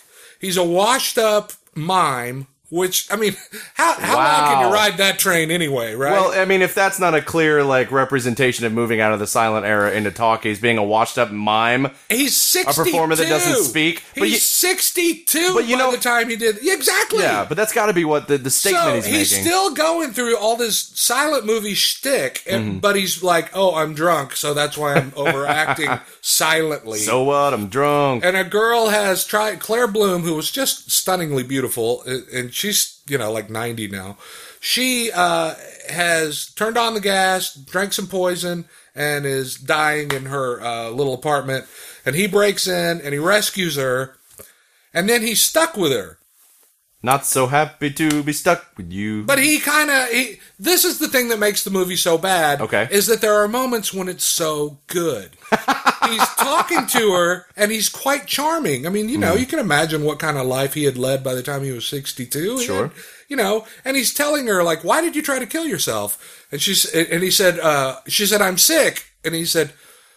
Are you sick because you're a girl that has left home? And meaning, meaning, do you have VD? or are you pregnant? I mean, that's what he Yeah. means when he Yeah, talks yeah. to her. And she looks at him like, I don't know what you mean. He goes, I don't judge. It's okay. If this is the kind of sickness you have, I know people that can fix that. And you're like, wow, this is a cool character, you know, like a little and bit more progressive than you might think. And this is all like in the first 10 or 15 minutes. Yeah, for 1952, for him to be that blatant. Yeah. And then she goes, No, I had scarlet fever and I'm a ballerina and I can't dance anymore. And he's like, Oh, well, let me entertain you with my mime antics. And then Oh, he spends the rest of the movie doing shitty mime stuff. And it's filmed, it's like he wanted to cash in on the Marx Brothers. And even then, he was 10 years too late. Yeah. He was trying to do this vaudeville shtick, and he had no sound for most of those performances, so they're just really bad and dated. And then here's when it turns into him jacking off on his old his own old pictures. She falls in love with him, even though he says, "I've been married five times. I'm happy to have a platonic relationship with a friend." Mm-hmm. She falls in love with him. And he's like, No, you're not. I just helped you. And she just goes, No, you're just so wonderful. You're the best guy in the world. By the end of it, he dies and she dances. It sucked. it's two hours and 17 minutes. And, I, you know, you look online and everybody in the world is like, Oh my God, it's a classic. Everything he ever did was wonderful. no, City Lights is a classic. City, Lights, is, one of the classic. best movies ever Modern made. Modern times is a classic. This guy was not made out. I mean, you would think in 1952 he would have said, "Hey, one of you directors that's a little younger than me that knows how to make movies with microphones involved, maybe you could give me some pointers on how to punch this up a little bit." Maybe that's what the the guys who made uh, Tracers were trying to do is is copy that style. They didn't know how to make talkies. exactly. They were following in Charles Chaplin's big old oversized shoe footprints. so, are there special features on I this didn't. Blu-ray? I didn't watch anything Yeah, special on it. me- I couldn't take it by the end of two hours and seventeen minutes. Uh, there- by the end of two hours, I'm like, "He's dead. I'm glad he's dead." Yeah, these are the messages I got from Johnny Neal about this movie. This movie is fucking killing me. I'm glad he's dead. Yes, I know he would be like 200 now, but goddamn, this movie bites. Thinks he's so cool. And then I love this one. Jesus Christ, finally, 2 hours 17 minutes is a long fucking movie. I should bring it to you so that we could be the only two people in the world, besides Joe McCarthy and several former child brides, to ever talk shit about Charlie Chaplin. Fuck. Dear Criterion, more ninja movies, less Charlie Chaplin. Love Johnny I see, I can't like I can't concentrate at all at work because I'm laughing so hard when these messages come in. This does have a it's a new 4K restoration. Uh, there's uh, there's a, a video essay by biographer David Robinson. It's called Chaplin's Limelight: Its Evolution and Intimacy. New interviews with actors Claire Bloom and Norman Lloyd. Uh, Chaplin Today, a 2002 documentary. Archival audio of Chaplin recording two short excerpts from his novella Footlights uh, two short films by Char- Charlie Chaplin, outtakes and two trailers, uh, an essay by Peter uh, von Bagh. I mean, there's a shit ton of special features for what is apparently not a very good movie. Oh, but if you read the Criterion page, everybody's writing it and saying, "Oh my God, this movie is so wonderful! It's wonderful!" And I'm like, Yeah, you people are stupid. You know what is a wonderful, awesome movie that deserves every bit of praise it's ever gotten, and I finally got to see it for the first time? I'm gonna let you say it. The Friends of Eddie Coyle, which Johnny Neal told me, and I didn't know this, was written, uh, is based on a book by the same author who wrote Cogan's Trade, which became the movie Killing Them Softly in 2012, which was a movie that I didn't initially like very much because Really? I, because it played up so heavily uh, the parallel of the economic Right. downturn in 2008, 7 or 8 or whatever. Um, and it was just so overwhelmingly present that it became super text. It wasn't even subtext anymore. Okay. And I could see that, but I still loved it. well, but see, going back to it, I've watched it a couple times since theaters, and even before I watched this, and I thought there's a lot of really beautiful stuff here. There's a lot of really gorgeous cinematography, and I really like some of these characters. I just wish it wasn't so over the top with its trying to create a parallel between the middle class and like the completely the underworld and the middle class. I And the election. Yeah. But you know what's funny is you telling me about that about the book, and when the book was written, and it's like that shit wasn't in the book. That hadn't happened yet when the book was written.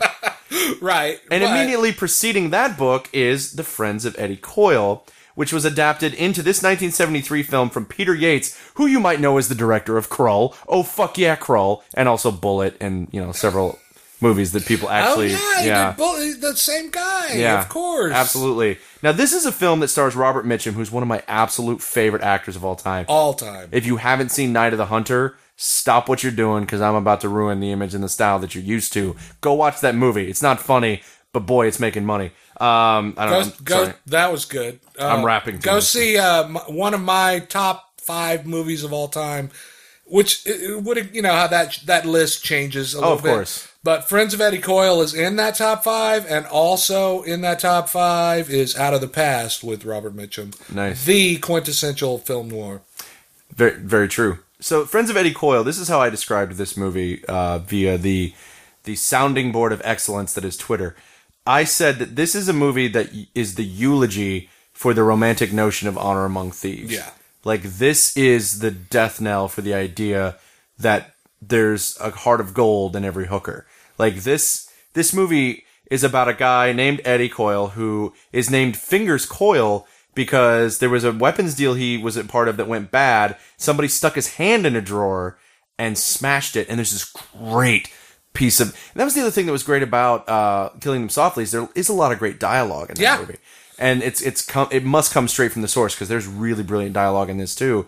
Uh, he has this great conversation about he's like how many he's making a deal uh, an arms deal with this younger guy and he's like how many how many knuckles A do you younger count on guy named hand? Jackie Brown. named Jackie Brown. He's like how many knuckles do you count on my hand? He's like what? Well, you didn't look at it very closely. I have an extra set of knuckles and goes into this story and it's like it was almost like watching Robert Shaw do that that speech about the Indianapolis. Yeah. You know, and it was just so good. And so Eddie Coyle is, you know, he's been busted for driving a, a truck full of stolen goods. He's going to be going up to New Hampshire for sentencing. Looks like he's going to go away, but not for a super long time. Like they're thinking like three to five years. He's a hood. He's he's been in and out of the He's system not his whole a life. he's a hood and a criminal, but he's not some big gangster. No. which is what most hoods and criminals are. They're just hoods and criminals. He's a hustler, baby. And He just once wants it you to know. happens once, you're stuck in that life for the rest of your life. yeah. And he's, you know what? He's pushing sixty in this. Well, he, he's in his early early fifties, I think Early he says. 50s? And and one of the things about him is that he's buying and selling weapons for this group of uh, bank robbers led by Alex Rocco, the great Alex the Rocco great Alex Rocco from The Godfather, from Detroit 9000. Mo just an absolutely fantastic actor. And pulling off these really cool heists where he like kidnaps the bank manager and it's it's it feels very much like a like that gritty 70s, you know, crime like like you would see, you know. And- Everything is street level. Everything Yes. is eye level camera Yes. work. Yes. There's no, there's nothing epic except the guts of it. You Yes. know, it's uh, it's Boston. It's cold and damp. Everybody's broke. Everybody's know? a working class criminal. everybody's a working class criminal, And that's Like, exactly what Eddie Coyle is to the point that he's actually he's not going along on the robberies, he's just supplying the guns. Yeah. And the whole time, and this is what's great about this movie, the whole time he's informing on everyone he sells guns to and buys guns from to the authorities to try and reduce his own sentence. So even as he's providing guns for these robberies, he's informing on the guys selling him the guns. Then he's informing on the guys doing the robbery. And it's just about him trying to save his own skin. And you realize that this is not this is not a lovable anti-hero. This is a really just These are- morally wretched human being. They're- well, they're just desperate. These are Yeah. desperate but, people. But that's what's so great about it is like you could almost understand and empathize if he was that desperate. But again, they make it very clear he's gonna go away for at max five years. Yeah. And he's willing to sell everyone he knows down the river to avoid going to jail for five years. And you think that might be as morally complex as this movie gets, but it's not because Peter Boyle, who is also a great actor who I don't think gets enough credit. Peter Boyle is one of the greatest people who's ever lived. Did you know Did I know? that he was the best man at John and Yoko's wedding? I did not know that Peter Isn't Boyle. that fascinating? That is really He and John- fascinating. he and He just stood there He and all and of a sudden he went, No, he and "There's John- no rats."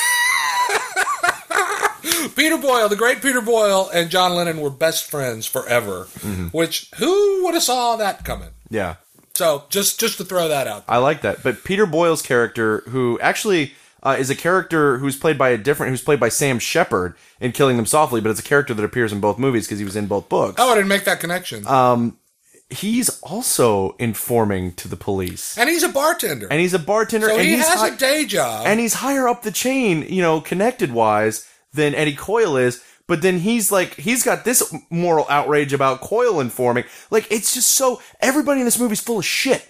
Everybody Yeah. in this movie is so full. They're there is criminals. absolutely, but there's no honor there. There's no, because you watch There's these, not. I, and I, criminals. I get that in real life that's the case, but you watch most crime epics Right. and they're all about how, you know, these criminals are anti-heroes that we respect in some way because we kind of want to be them. We kind of want to live on the fringe and, and, but they have their own code and that's what we respect. There's no fucking code in this movie at all. Well, and and to reflect on killing them softly, that's what Brad Pitt's trying to do through the whole. It, to me, Brad Pitt was the Peter Boyle character because uh, in killing them softly, when Ray Liotta, it's like. Just let me just shoot him. Why does he have to get beat up? That's so unpleasant. Yeah. I mean, his code is it doesn't have to be bad. It's just business. Yeah. Let's just we don't have to get revenge. We just have to tie up loose ends. And that's what Peter Boyle is like. Well, I'll just take care of him. That takes him, gets him drunk, takes him to a hockey game, you know, and and it's kind of like I could have made this ugly. Instead, he passes out, and I take him. I'm, I'm not know? gonna, I'm not gonna tell you what happens at the end of this movie, but yeah, because it's forty years old. Well, but still, but still, I just want to say this. What I loved about the ending of this movie, like not the final shot, which is also tremendous, but the ending of the story is that you keep waiting for the thing that would happen in any other movie to happen, Yeah. and it doesn't. No, And you realize that there's it's very existential. it's so bleak. it's so bleak. It's so beautifully bleak. have you ever been in Boston in the winter? It's No. very bleak. I have not. I have not. It is so bleak. I mean, that whole the whole movie is so bleak and so beautifully done. Mm-hmm. It's just so well put together. Everything about it, the dialogue, the acting, everybody looks lived in. You kind of forget that they're actors, even though they're huge actors. There, they're it has huge that it has that um John Cassavetes feel. Yeah, where you time, feel like you're watching. time. You feel like you're not watching a documentary, but watching someone's home movies that they didn't want you to see. Yeah. everybody feels that authentic. And actually, if you were to take the ultimate car chase out of Bullitt, you pretty much have the Friends of Eddie Coyle from the cop perspective. Mm-hmm. That's true. I mean, except for that car chase, most of that movie. I mean, Steve McQueen barely has ten lines in that whole movie. It's all just atmosphere and drag. I think this is everything you need to know about the kind of tone of the movie. This is a great line from the uh, Criterion plot description on the back of the box: a suspenseful crime drama in stark, unforgiving daylight. Oh yeah, It's so true. Like so much of this movie just happens in the light of day and really makes you understand that like these guys are just despicable. And I, I love I loved loved this movie. This is excellent. This is my pick of the week. Oh, yeah. Without question, the Friends of Eddie Coyle guys It's- pick that shit up. it's my. I've bought this movie. I bought it on uh, DVD and then I bought it on Blu-ray. Nice. It's, it's. Uh, I mean, it's just that good of a movie. Um, I, I can't even tell you how many times I've seen it. Uh, part of its legacy, if you are Justified fans, and you should be, the last episode of Justified Which if you haven't seen, don't listen. that was the paperback that Raylan had in his hand. He he picks up the paperback of uh, Friends of Eddie Coyle by George Higgins, and Tim says, "How many times have you read that?" And he says, "If I said a hundred, it wouldn't be enough." And he says, Yeah. "Is it any good?" and he throws it to him, and he says, "Mail it back to me when you're done." Nice. It was just so great because. If anything you learn on Justified, none of those guys have any honor either. It was go. like, okay, that's that's Raylan's uh, training manual. There you go. So yeah, I love Friends of Eddie Coyle. Everything about that movie works for me. And our next couplet, our next duo of movies, our two by two, is itself a duo of two by two movies. Double features. Double features that are about animals that eat people, and it is called uh, yours that you got was Empire of the Ants slash Jaws of Satan. And let me tell you, they're both pretty great. I knew you would like Empire of the Ants. As soon as you said you hadn't seen them, like that feels like a Johnny Neal movie to me. Oh my god! I, and uh, this was the kind of movie that. Do you want to say your your two as well? Oh yeah, my two were Food of the Gods and Frogs. frogs. Frogs is Did what's for did- dinner. What do you think of frogs? Uh, say, friend, you ever been out taking photos in nature and you happen to notice the frogs are getting a little bigger, and then all of a sudden people are getting eaten by trees? Because that happens in frogs. you ever tried to spend a weekend with Ray Milland? Can I get a good sarsaparilla to wash the taste of this Frogs movie off my career? By the way, Sam Elliott stars in Frogs. He's like babyface young, Yeah. still super studly. Uh, Sam Elliott He's before seventy and he's still super studly. before he became the voice of, of the American West, somehow Yeah. the last cowboy. With- for for a guy from Sacramento. By the well, friend, sometimes when you're heading for a nice kombucha and some topher, that's not even my. let me tell you, the That- frogs abide. You, the frog. anyway, let's start with your movies: Empire of the Ants and Jaws of Satan. Empire of the Ants is based on an H.G. Wells story that I can only say is probably very loosely based on H.G. Wells. Probably very loosely based. It starts with a, a boat just dumping big metal barrels that are labeled radioactive waste into the ocean because that's what you do. They're not even in concrete Sure. or anything; they're just dumping them. Sure. And uh, and then one of them washes ashore in Florida, where Joan Collins bow down before Joan Collins because Joan Collins is it is uh, a real estate uh, scam artist trying to sell swampland to some people that are there on a tour. Guess who one of the people on the tour is? Who's one of the people on the tour? Chris Pine's father. Really? Yep, Robert Pine. I did not know that was his father. That's Yep, interesting. That's him, the one with the bad comb over uh, Dutch boy haircut. That's Chris Pine's dad. Uh, he's apparently if you if you eat radioactive silver paint that's leaking out of a barrel and you're an ant, you'll grow really, really big, like in five minutes. You don't just get cancer and die. Yeah. You, you grow huge, and then you put out endorphins that make it. Ma- you have to listen to the narrator at the beginning, or you're going to be lost. The narrator at the beginning tells you how how you have no choice, how the ants have no choice but to listen to their queen. I'm gonna stop you. Even if you do listen to the narrator, you're probably still gonna be lost. This is a fucking weird movie. It's very weird. It goes from like giant 1950s giant bugs Mm-hmm. to uh, weird devil cult.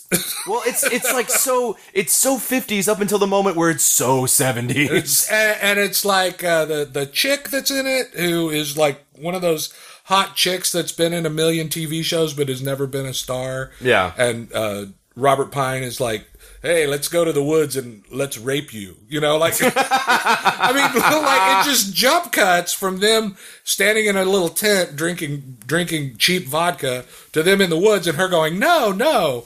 Anyway, it's it's a great movie. It's great fun. It's a drive-in movie, uh, but there aren't drive-ins anymore. But that's where it played. Pri- and it's kind of mean spirited too. Like there's Oh. that scene where that old couple on the tour is like hiding out from the ants, and they come out and they think it's safe, and then they're just surrounded by them. and it's such a great shot. and it's just like you're gonna die now. Sorry, old folks. And they go, "Oh, I think we won. I think we waited them out." And everybody is very much like, uh, "You need to die. I'm going to keep running." Talk Yeah. about no uh, honor among real estate guys who just wanted to Wait, go and is that what we were drink. talking about? I don't remember that's what we were talking about. The uh, the Eddie Coyle guys. Yeah. If the ants would have come along. Yeah, uh, right. Peter Boyle wouldn't have survived that even. No, he would not have. Whoever runs fastest, but it, it's uh, it's a great movie. I loved it. Empire of the Ants. I loved it. There's no extras, and I really wanted some kind of cheesy extras. What about uh, Jaws of Satan? Jaws of Satan. Sounds like it's about a shark, right? Yeah, the word Jaws would make you think. Satan. Satan. Jaws. Yeah. It's about a big giant rubber cobra. Uh, Hey, you want to hear my cobra story? Sure. My first night in India. My first night after we had flown in. It's like takes forever. I lived there for two years. Fly into India. And we're bribing my son. Like, okay, we'll go downtown and buy you a toy. Well, it's like Blade Runner in India when you go downtown. It's so our we had a driver. He drops us off in front of this toy store, and then he goes driving around the block and he comes back to pick us up while you know when we're standing out there because there's nowhere to park because it's fucking India and there's a billion people there and it's like Blade Runner. I'm not bullshitting you. If Blade Runner didn't have electricity, so I'm standing there. This little kid comes walking up and he looks like Haji and he's got like uh, one of those tortilla bread things, you know. The baskets. The little baskets like Yeah. tortillas, like flat. Yeah, yeah. And I'm thinking, oh, you know, street kid. He he sells bread to the people who are working over here because there's welders and stuff. There's always stuff going on. And uh, he walks up to me, and he's a little skinny Indian kid, and he sticks his basket up in my face, and I'm like, I, I don't want to buy any bread. I don't want to talk to you. Leave me alone. You you probably have leprosy. And he pulls the lid off of the basket, and I'm talking. He's two feet away from my face, and he's like six inches from my son's face, who's only like seven at the time. Yeah. And inside the basket is a coiled up snake, and it just sits up, and it's a fucking cobra. it's not huge like the big rubber one in this movie, but it's real. That's fucked up. The head is about as big as my thumb, and it sits up, and I'm like, oh shit. And then he puts the lid back on it. And, and he looks at me like, "Are you going to give me any money, Or am I gonna have to stick am this I gonna have to do on this?" you? And I'm like, "You know what?" And I stick Bronson behind me, Uh-huh. and I said, "You need to go away from me. I don't want you around me."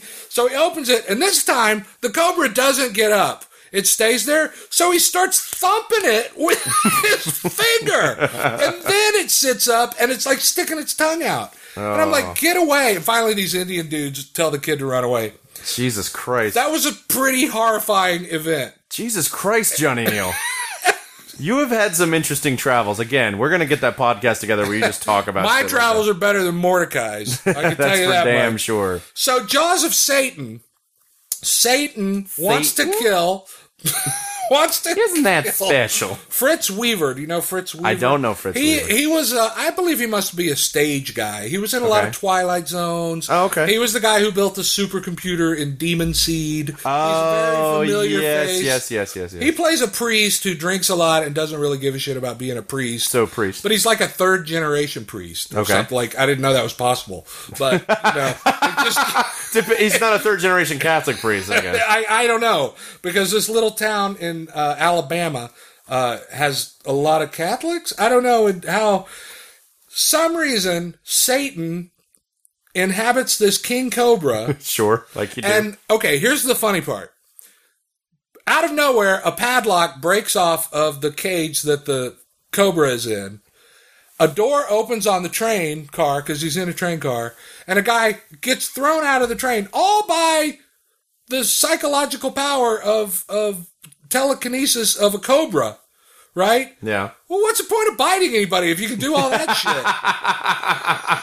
shit? that's like that's like a killer shark who kills people by running them over with his Volkswagen. It's like What? Why does? And then he comes out and he's just this big rubber snake that's oh so rubber he's funny. You know, I mean, it really Oh, Yeah, is. yeah. It's like a weird Muppet horror movie. And and and whenever he bites somebody, it's like somebody has this rubber snake and they're holding it like a bat, and they just whack somebody. It's like a blackjack.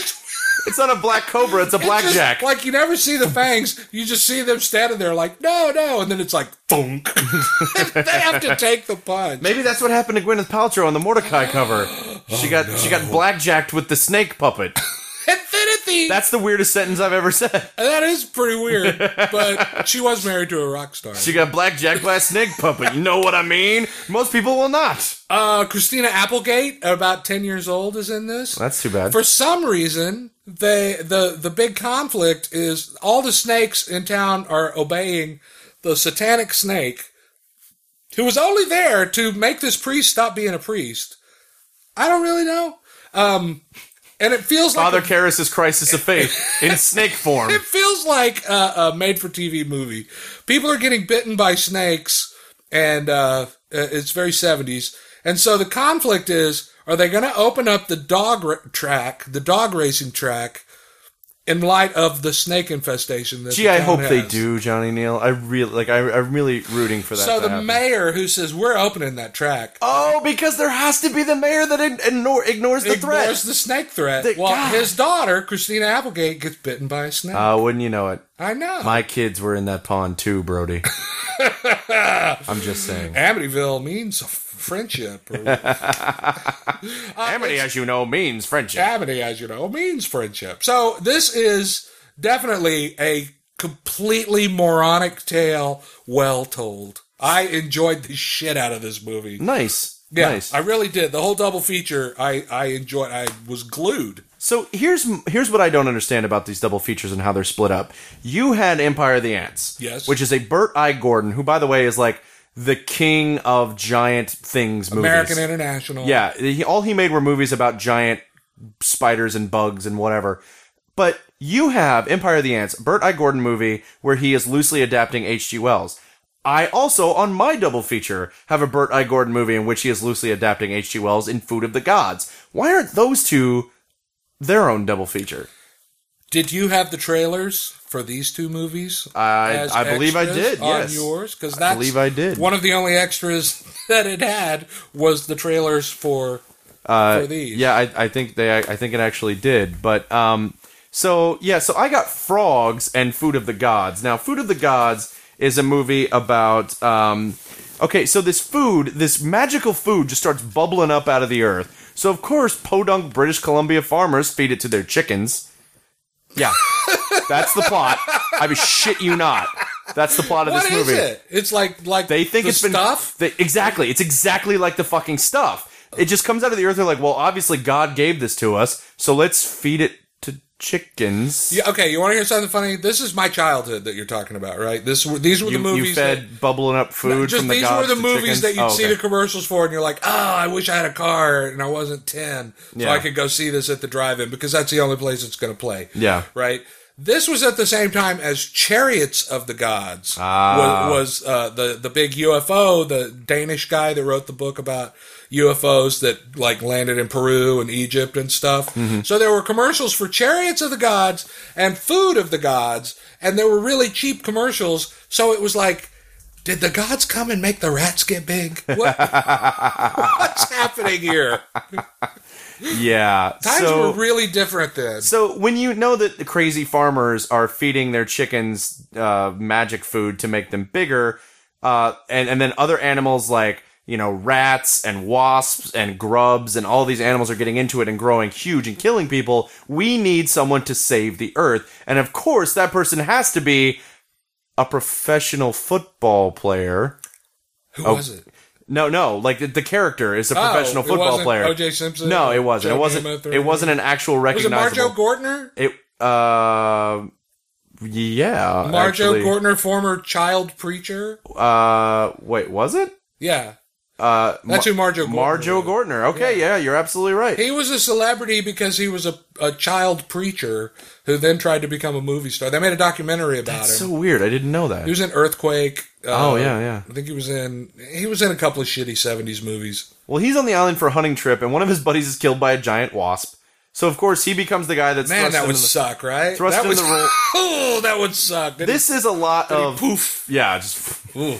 Yeah, uh, this is a lot of you know badly rotoscoped actual animals who are just made to look bigger, bigger. But the, when they're filming them, they're just kind of standing there like I don't, I don't know what you want me to do. To or do. puppets that are, Yeah. look terrible, but you can actually Well, like. the, the the chickens look pretty hysterical. Yeah. because they're like, I'm just a chicken, man. it, it's a I'm not like, mad about anything. I'm a chicken. a big rubber chicken really- head like attacking the gets fucking hysterical. So that's Food of the Gods uh, for several several minutes. If you haven't seen the sequel, by the way, which is called Gnaw Food of the, Food of the Gods Two, there's a scene in that movie where there's a giant child. I think his name is like Timmy, and they bring this like child psychologist up to meet him. And they're like, okay, but don't be alarmed. He's he doesn't look like other kids. And he comes out of the bathroom and he's like nine feet tall. And the doctor's like, "Hi, Timmy. I, I think uh, you and I will get along fine." And the kid goes, "I think you need to get the fuck out of my room." and they played it at the Alamo Drafthouse as a "Don't Talk" PSA because it is when you see it, you're just like, "What the fuck is happening on screen right now?" And that's pretty much uh, "Food of the Gods," the first one as well. As is the movie Frogs. Now, Frogs is a movie that I was aware of. By the way, Food of the Gods poster, Drew Struzan. Just saying. This may be a terrible movie, but Drew Struzan does a really gorgeous Oh, fucking. yeah, yeah. It looks like Gone with the Wind with a rat. It Like, does, doesn't it? Kind of strange. Um, but Frogs is a movie I had always seen on, on video store shelves with that great cover of a frog with a guy's arm hanging out of its mouth. So immediately you think this movie's going to be about frogs eating people. It's not about frogs eating people, No, but, but- at all. They're the masterminds. They're they're the harbingers. Yes. They let you know. It's like Day of the Animals. You ever see that William Yeah. Day of the Animals, where they like they basically insinuate conspiracy between the animals by showing them sitting next to each other. Right. Exact same situation with this. kind of like the birds. yeah, exactly. It, it's this all apparently all these movies exist because of the success of Willow. Because when Willow ca- Willow no Willard sorry Oh, yeah. Willard because when Willard came out it was like nature runs amok animals start killing and all of these movies of like ecology strikes back Right, yeah, exactly. became a part, thing part of the ecology yeah too, so it was like yeah very green movement and the horror mo- and the horror movies started to reflect that really what frogs is about is the frogs are on this island um, in Louisiana. in Louisiana where a uh, a nature photographer has his boat capsized by this yokel. Yokel takes him back to meet his in-laws. his very rich family. Uh, the patriarch of which is played by Ray Milland, who used to be amazing.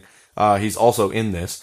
Um, in a wheelchair, right? yeah, he's in the movie. He's not. Uh, he's not. It's like a in plantation. Yeah, it's definitely a plantation, replete with um, the way he talks to his his uh, black maid Oh, yeah. Maybell. It's like, oh my god. Um, so Yeah. so a very young, very shorn uh, Sam Elliott is like, you know, sir, I think the problems you're having around here is that nature's trying to fight back, and he's like, that's preposterous, you fucking hippie, and yeah. Um, but the whole thing is like, people are killed in this movie in the dopiest fucking ways imaginable. Like they trip and fall into water, and then like.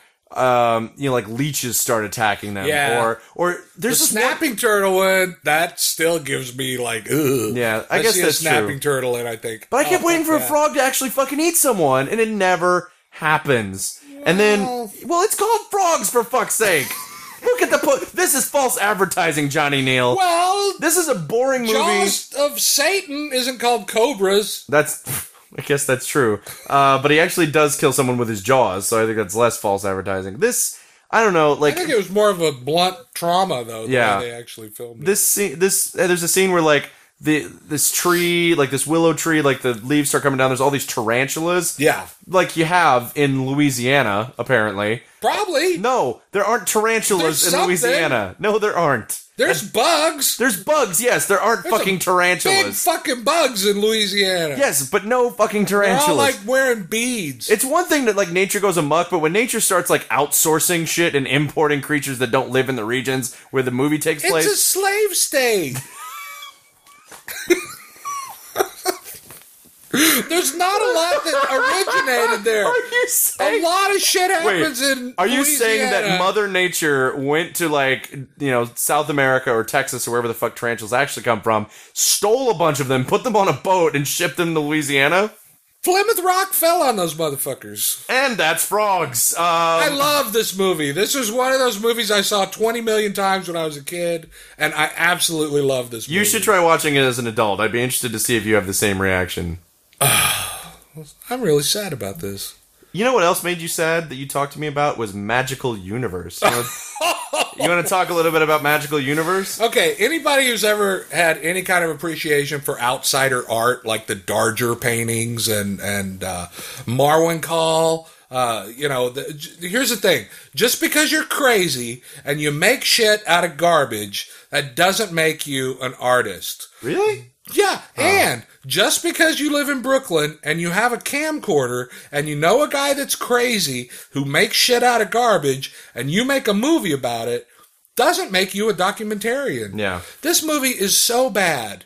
And it's so bad that I actually started thinking about 15 minutes in that it was some kind of uh, of a found footage horror movie. Like at some point, the artist guy that this couple kind of adopted that was really creepy was going to turn on him and it was going to be like found footage. I mean, Yeah. that would be a good premise, right? Yeah, That yeah, yeah. And then it turns out that he's, you know, some human centipede guy, you know, and he's, you know, ah, after a while, it's like I was falling asleep. This guy was making videos of Barbie dolls in Sears catalogs, and he was really creepy and not in a delightfully creepy way.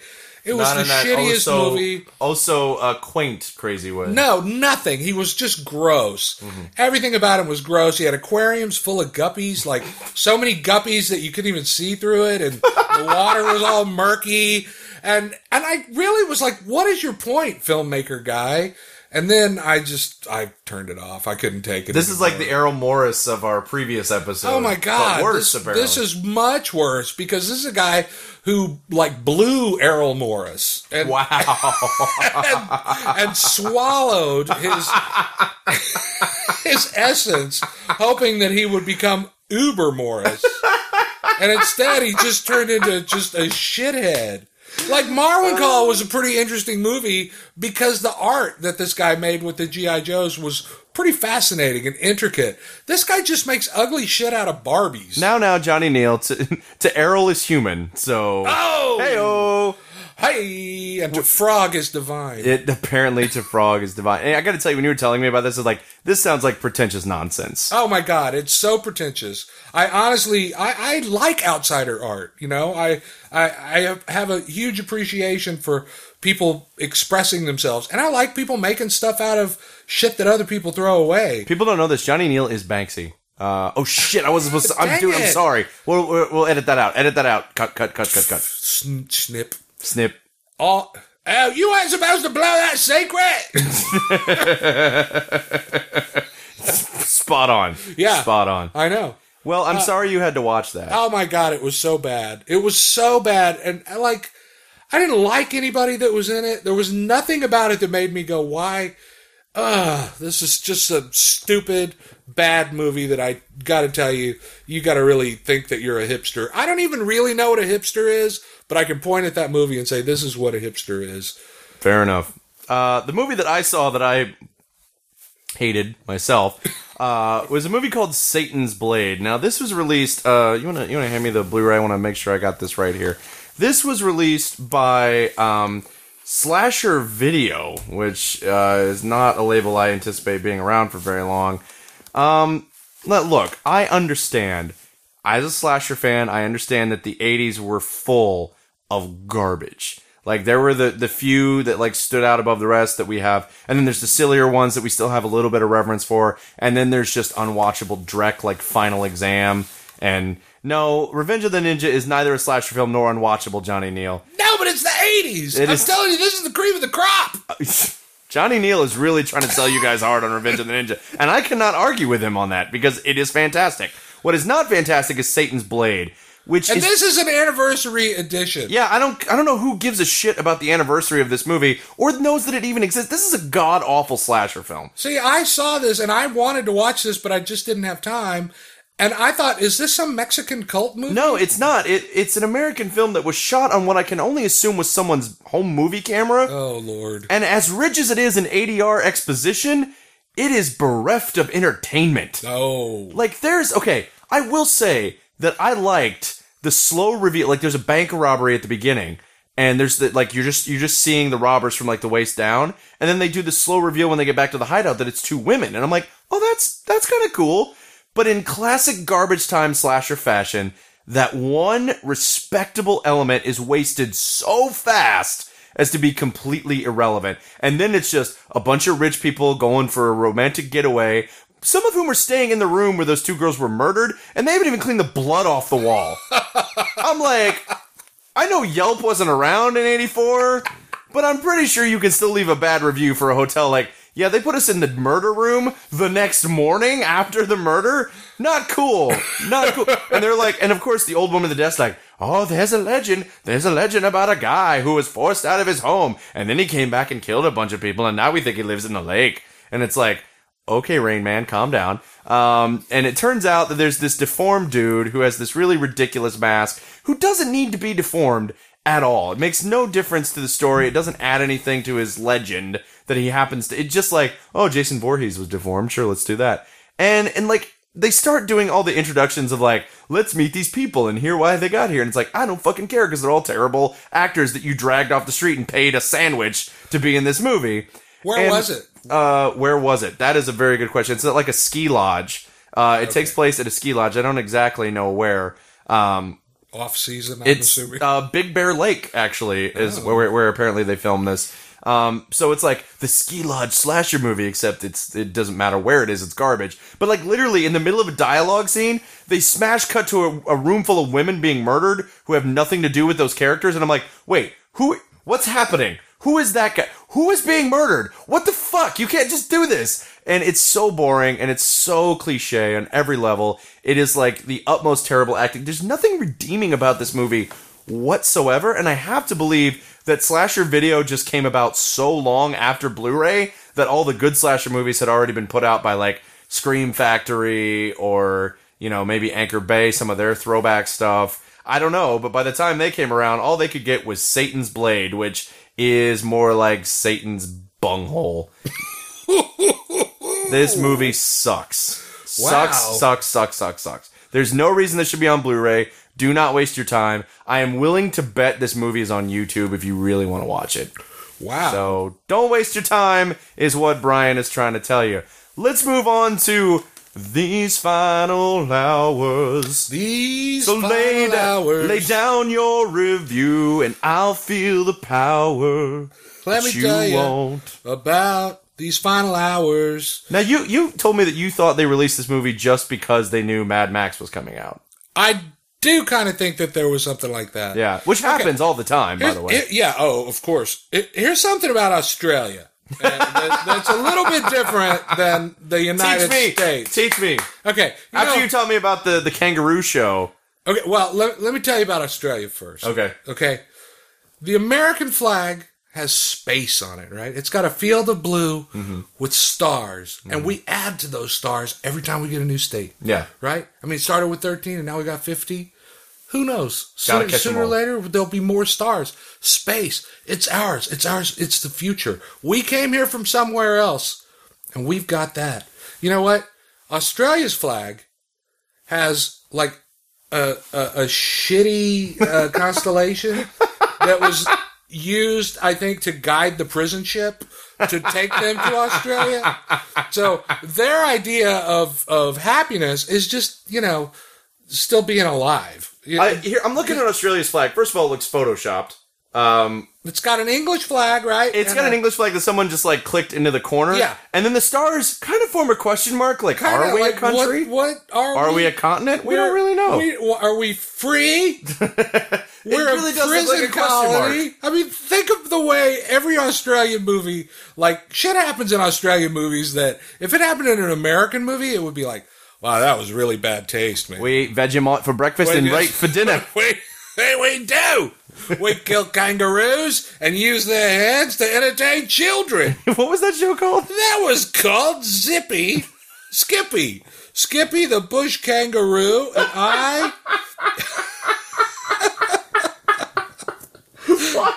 I want to send out a big, a big shout out to one of our great listeners, Ryan Naughton. Ryan Naughton, who looked up Skippy the Bush Kangaroo and found the title sequence music video, and you can see that they had to kill a lot of kangaroos and, and pickle their hands to show them, uh, you know, strumming guitars, doing DJ stuff. So that's how Australia is. Yeah, It's literally hip hop. it's. I am on fire today. I wish. I should be fired today. I wish you were on fire. My heat vision is, is lacking. Okay, so in these final So hours of this very these long final show, hours, the premise is the world has already been hit by a uh, a meteor, a giant meteor that I don't know what it was made of. But instead of making a big cloud Yeah. and killing us all off slowly, it just made a firebomb that is just circling the globe and headed for Australia. Okay. So Australia, at the beginning of the movie, they have five hours to uh, live out their lives. So people are just fucking in the streets and they're shooting each other. And this guy, So, not unlike how Australia is pretty much all the time. us- so the hero of our story is a no good hood type guy. He's got a lot of jailhouse tattoos. He's banging chicks left and right. He goes to his girlfriend who's pregnant, and he's got a hickey from the other chick that he just banged. Uh-oh. And, and Rookie uh, mistake. and then he tells her, I'm leaving to go to a party.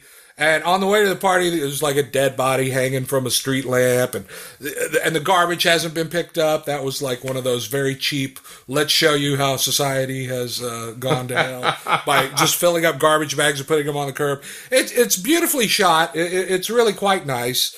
Um, he sees these two creepy guys dragging a little girl into their house and he's like, fuck, I can't let them do that. He knows that they're going to perv out, right? yeah. So he goes in and he rescues the girl and he ends up killing both of those guys. And they're just like, hey, join the party, mate. And he stabs one of them in the neck. He, he gets this girl and his mission is to take her back to her father so that they can die together. Like nobody has any sense that maybe we can go into the outback. It's like, no. The United States is already gone. Europe is already gone. Half of Africa is already gone. It's on its way. Now it's just called Africa. Africa. Yeah. The Outback. No rules, just right. We aren't the world. so the uh, the whole movie is just him trying to save this girl and do something good. And he gets her to where her father was supposed to be, and her father's already killed himself. Everybody's just Did you killing just give themselves. away the ending of the movie? I'm sorry, but you know they're all going to die because I tell you the first five minutes, everybody's going to die at the end of this movie. Spoiler alert. It's a spoiler. Like it's Australia. Nobody gets out of Australia alive. These final hours, not this final last chance. Well But done. Well done. but I really enjoyed the hell out of this movie. did. I did. It's a nice little character study of a guy who's been a fuck up his whole life, and he has one chance to not be a fuck up. Not even to be a hero, to just not be a fuck up. They, he takes his little girl to this party where his girlfriend is, and then this other chick whose daughter has been taken away from her or something. Everybody's wasted at this party. They're playing Russian roulette. They're just doing all kinds of shit, and it's and they're all in speedos because they're in Australia. In Australia, they call it hanky spinners. They played some hanky spinning. I, I don't know if they do. I just the thought that winner sounded is the guy who shoots himself. I- and they uh, that sounded like legit though. Like I, I, I totally hanky made that spinners. up. Hanky spinners. Yeah, we call this one one out of six. We call it a wallaby roll. Woohoo! we call it a temple piercer. I'm truly sorry to anyone out there who happens to be Australian and is listening to this show. I apologise for all of the detrimental things we've been saying. Write us a dirty letter and Write us a- us on all our, all our slang. Write us a dirty letter. We can't read, but uh, Tell no, us about- that's that's too far. That's Tell too us far. about Skippy. Hey, Tell us Skippy? if you have a Skippy lunchbox. kangaroo. Okay, I'm I'm sorry, guys. So- I love Australia. I'm just joking. I love Australia. and I've never been there, but that was always my dream Oh, to go there. But so it, it, it- there's one moment in this movie that really cracked me up. This woman who thinks that this little girl is her daughter because she's wasted gives this girl acid. That's how Australian this movie is. I don't know if it's ecstasy or acid. I don't know. It's a mystery tablet. She goes, "Here, take it." And- she takes one, and then she gives it to the little girl. And then it cuts to the guy and his girlfriend, and they're in a bomb shelter type thing. And he's going, "We're already dead. This ain't deep enough. We're all gonna die." And then it cuts back to the girl, and there's like, you know, those things, those like tinsel squares Yeah. floating and it's sunshine and beautiful and she's just dripping, dripping balls looking up in the sky Wow. and then you see her throwing up and she's like what the fuck did you give me I liked Acid. this movie a lot. I liked it a lot. I mean, I'm, I'm, I didn't love it, love it, but I really did enjoy the hell out of it. Uh, I, I, I like movies about fuck ups who are trying to be better. There's a really great reunion scene with his. Why'd you look at me when you said that? I don't know. Sorry, this really great scene. There's a really great scene where he goes to his mother, and his mother is just like, I've said goodbye to you too many times already. You know, like, you can tell this guy's just been a fuck up his whole life. I enjoyed it. I liked it. These final hours. Fantastic. Well, something I watched that I didn't particularly enjoy was Batman Unlimited Animal Instincts. This is another of the DC mo- These DC movies are so hit and miss. Like and a lot of them are miss. This one, I don't know what Batman Unlimited is. I don't know if that's another new Batman show. Batman's a whore. Okay. Just so you know, this one is like he's a transformer or something. No, he's He's got a Beast Wars cat. okay. Look, here's the thing. Batman's a whore. No, DC is a whore uh, because they looked around and they realized DC's a pimp. they went. Yeah, they're pimps. Batman's a whore. they looked. They looked around and they went.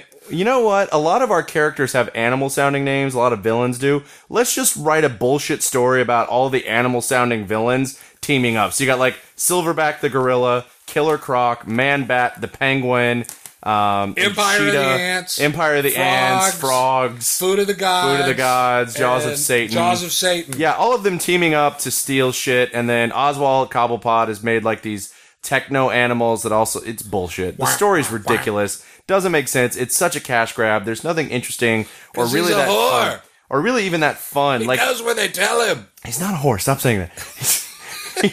this is this is You're really grown, boring. Brian. It's okay. You know, and but the thing is, I don't I don't grown. cut these movies any fucking slack because oh, they're for kids. So was Batman the animated series, and that shit was brilliant. It was the best Batman ever. And you know how brilliant it is? They have changed the design of every character in this movie except for Man Bat. Man Bat looks exactly the same as he did on Batman the Animated Series and even has the same sound effect. And I'm like, okay, clearly you know how much better that shit was than what you're making right now. This is spectacular. Did you say bat shit was? that shit was. Oh. Or bat shit, whatever you want to say. This is boring. This is the guano. This is boring. This, This is, is not guano. this is not fun. This is not interesting. This feels like a desperate cash grab.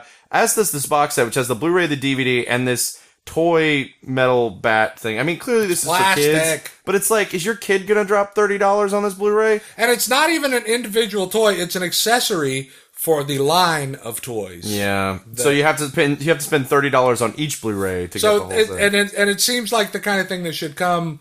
The disc should come like with the action figure. yeah, at, right? at the very Like, least, and they've done the that disc before. should be a giveaway. like, Yeah. that goes with the this action. this is I I think you're absolutely right. This feels like a desperate attempt to be like kids like robot dinosaur things like Beast Wars. Uh, they like Batman. Sure, just pile it all in there like guano on top of guano. Um, no, thank you. No, thank you, DC Animated. Keep trying. This is another miss for me. And we're gonna end the show on uh, Jamaica Inn, which you didn't.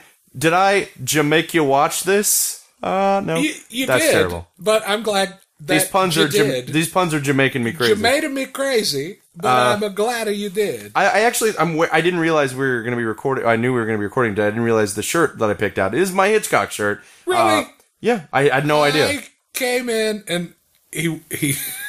You thought I put this on He's just for really wearing a Hitchcock shirt. He's thought I put this on a just for Taylor you. Lautner shirt. Okay. And I thought, well, look at you, Mister Dress for Success. Yeah, we- here no, totally accidental. Uh, this is the new 4K restoration of Alfred Hitchcock's Jamaica Inn, which I am sorry to say I had not seen. There are a few Hitchcock movies, even as much as I love the director and I feel like I've waxed poetic about his work. Like I think we This did a whole was number twenty-one of his movies. yeah, that's the thing. And He's- but this was 1939. 1939, and he had already made 20 movies by then. Yeah. So it's pretty easy to let yourself off the hook for not knowing every single movie he's ever made. And I like this movie. This is the 75th anniversary edition Can you believe from that? Cohen Media. I can't believe that. Uh, and what's great about this movie is that it feels like somebody told Hitchcock, you know what movies make a lot of money right now are these swashbuckling pictures. And he's like, well, I'll do one. but it will be different than any you've ever seen. You've never imagined a swashbuckler like me. I don't understand. I don't know why. This accent is terrible. I don't know. My Hitchcock is not developed. Good evening. That could be edited and You made know, that's actually dirty. his shirt talking. That is my shirt talking. So this stars Charles Laughton, the great Charles Laughton, who, by the way, directed Night, of the, Hunter. Uh, Jinx. and the first film I said, appearance. Jinx, you Oh, can't talk for. Okay, go ahead. I was going to say, you know how boring this podcast is going to be if I just sit here in silence? I take back the jinx. okay.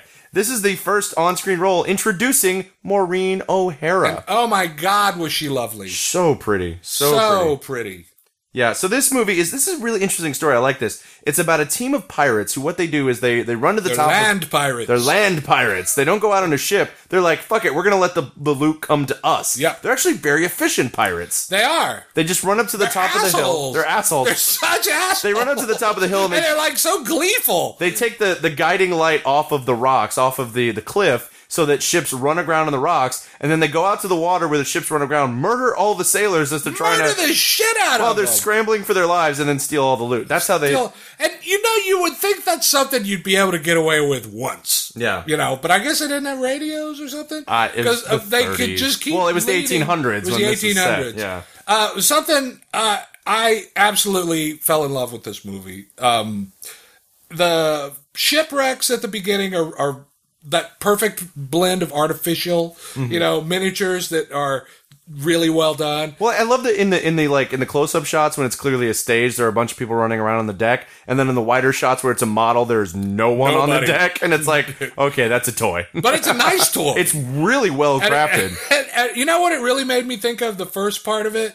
Uh, Wes Anderson. It, Oh. it really, I mean, the whole the dinner party, the way it was framed, Charles Laughton being all weird. It was like uh, this is the thing that I appreciate more and more of modern filmmaking is the advances of sound design in Yeah. film because this movie was so good until things would stop talking and then it would just get really like the, a, a void Yeah, you can hear no the waves crashing and, waiting for And the. just, ugh. but Charles Laughton is hysterically funny in it. He, And- he- he's completely batshit crazy, believably batshit. Yeah, believably. And what I like about this movie is true to Hitchcock form, he does that thing where he has first act twists because he's going to tell the audience everything. Yeah. The other characters aren't going to know shit. Right. You're going to know more than the characters do because that's such a Hitchcock thing. So there's a first act twist in this that's really good. And I think it's like, and, and that's the thing is like, this movie is a thriller, it's a swashbuckling picture, but at the same time, Hitchcock is very subversively like entering in this commentary about aristocracy. Oh yeah. And it's like he's just taking him down a peg hard, and no one's gonna notice. And, and and you don't realize how batshit crazy Charles Laughton is until about halfway through. You think he's just a weird money grubber, some kind of aristocratic dickhead. Yeah. And then just the more he talks, the more you go, dude. even even Maureen O'Hara By the end, is like, no, he's, mad. He's You don't crazy. You gotta cut him some slack. Get off his back. Leave Charles Laughton alone. Leave him alone. Leave him alone. One thing I really loved about it was uh, the the sense of design that Hitchcock threw into it for the Marauders. Mm-hmm. When you see them come running up at, when the boat crashes, because he made them look like cowboy outlaws. He kinda did, the, yeah. The the one guy, he the smuggler, Harry the smuggler, the the whistler guy. Yeah. He made him look like Billy the Kid. He really time. did, yeah. the, the perfect hat, he had the vest and everything. Just Hitchcock going, can I please come to America now? Can I do this now? I want to do, I don't know why he gets drunker as I keep impersonating. This is having a stroke. I'm a, I'm a duck having a I'm stroke. not a thin man. Sounds like a duck having a stroke when I do it. I don't know. I'm a jellyfish I with know. an eating disorder. And uh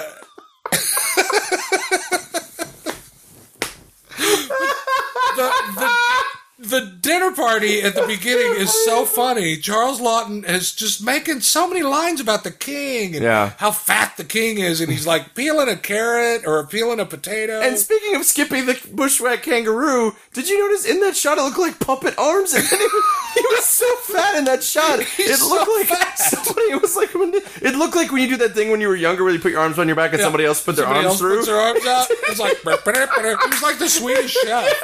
It was like a fleshy Swedish chef. And then in the middle of this dinner party, he he brings a horse into the dining room. It just cracked me up. which is clearly a reference to Equus. I mean, or or uh, And, he's, and, and then Maureen O'Hara shows up, and he, she goes, uh, she, he says something about, you know, oh, what are you doing here? They wouldn't let me at the Jamaica Inn, and, and he said, she said, uh, he, he said, well, I'll take you there, and you can ride my horse. And she goes, but you have these guests, and he goes, uh, they're all dead, and, and you just see them, and they're just old and eating, and he's like, you're more alive than they are. Look at them, and they're Yeah. all just old and decrepit. it's so much fun. It's such a weird, great little movie, and I, I'm so glad I finally got to see it. and every two or three seconds he's calling his uh his butler yeah, which his butler's name was uh he called chadwick Chadwick. just like every two seconds chadwick he just yelled. Chadwick, you numbskull. Chadwick, you numbskull! Bring bring this woman a plate. She's hungry. She's wet. Bring her a coat. Chadwick. And there's a really telling shot at the end of the movie where we see Chadwick get out of a carriage, and you kind of see the look on his face like, yeah, good. Fuck this guy. And then Chadwick, you hear Yes. Chadwick, and he's like, oh fuck. Yeah. It's like he's driven everybody crazy. yeah, no, it's. I love this movie. This I is really- really, really enjoy it. And it's a beautiful print. Oh, it is. It's a new 4K print. restoration from Cohen, and I couldn't be happy. There's a, feature leak commentary. Uh, there's a 2014 re-release trailer and a new video essay by author Donald Spoto. And uh, did you watch that? I did not. It's excellent. Oh, okay. It's just the right amount of length of, of the making of the movie uh, and who the different people were. Maureen O'Hara is the only person left alive from all of that, and she's 94 years old. Oh, wow. This guy knows his stuff, and he gives you just a really concise slideshow type thing, talking about the different problems that Daphne du Maurier had with it, and you know, who also wrote The Birds and who also wrote Rebecca. So this was it was it was cool. I- It was a, it was the per- I didn't I didn't get to uh, listen to the voiceover thing, but that last little video is really good. awesome. Highly recommend Jamaica Inn. Highly recommend it. Well, that's it. That's the end of the show. We're done finally. Woo. We did it. Oh wait, I feel like we're missing something though. Uh. a giveaway. A giveaway. So- we just gave you several hours of our our lives. But wait, there's more. And pursuant to how Johnny and I tend to do things around here, we're not going to tell you what the giveaway is. Hey, what was my fantasy job? What happened? Uh, I think uh, I haven't picked a winner for that yet. I should Oh. probably do that. Thank you for reminding me. Um, yep, we're dicks. Uh, instead, what we're going to do is we're I doing. was gonna tell you if you were right. Uh, oh yeah, we'll have to do that. I was a Cobra Wrangler. You were a Cobra Wrangler. We're doing a double mystery grab bag giveaway. Ooh. I know and when we say that, it's not like you know the popcorn bag in your lap kind No. of mystery. No, no, no. bag. You're not gonna grab- a real thing. You're not going to grab our bags. Uh, the winner will actually receive a two pack of titles from a previous show. Two pack. A two pack. That guy keeps working. I know, right? Two pack is working. All ears on us, guys, Because you know what they called me? Two pack Chopra. I had a lot of very uh, good wow, advice. Wow. Very care- street level advice. careful with that joke, Johnny Neal. It's an antique. I'm two pack Chopra. Two pack Chopra. That was me. Uh, so here's what I, you're gonna do to win. Follow us on Twitter at one of us net, and then you're gonna tweet at us. I want you to pick a 2015 summer movie, a movie coming out between I don't know, let's say April and August of this year, and I want you to retitle that movie so it has something to do with something on the site. I'll give you an example. Portlygeist would be an example, uh, but don't say that because that's mean, and you would just be a dick. Uh, but something like about that. me? That would be about a lot of us, Johnny Neal. Oh, okay. Uh, so hashtag that double grab giveaway. We'll pick our favorite. That person will win the mystery double grab bag prize keeping the extravaganza doubles show. going. Double. We're doubling down all over this Doubling show. down. But we're doubly done with this week's digital double noise. Exhale. Well, I hope you've enjoyed it, guys. Make sure to follow us on Twitter at uh, one of us net at DigiNoisecast. You can follow me at Bry Guy Salisbury. Someday Johnny Neal will get on Twitter, uh, but people can find you on Facebook. I'm on Facebook and I and I love Friends. Johnny Not Neal. show though; it's old. two L's. But uh, and write to the show. I love it. I love reading your emails. Yeah, and I love definitely. Answering. I, I try Comments. to answer every one of the comments. comments. Yeah, Johnny Neal does a really good job of that. So if you want to talk to Johnny Neal, just leave a comment on this post and make sure to use those Amazon links when they show up and become a subscriber if you haven't already. But that's going to do it. So I'm going to end the show the way I always do. No release is too big, no release is too small. From double criterion to double catastrophe, we review them all.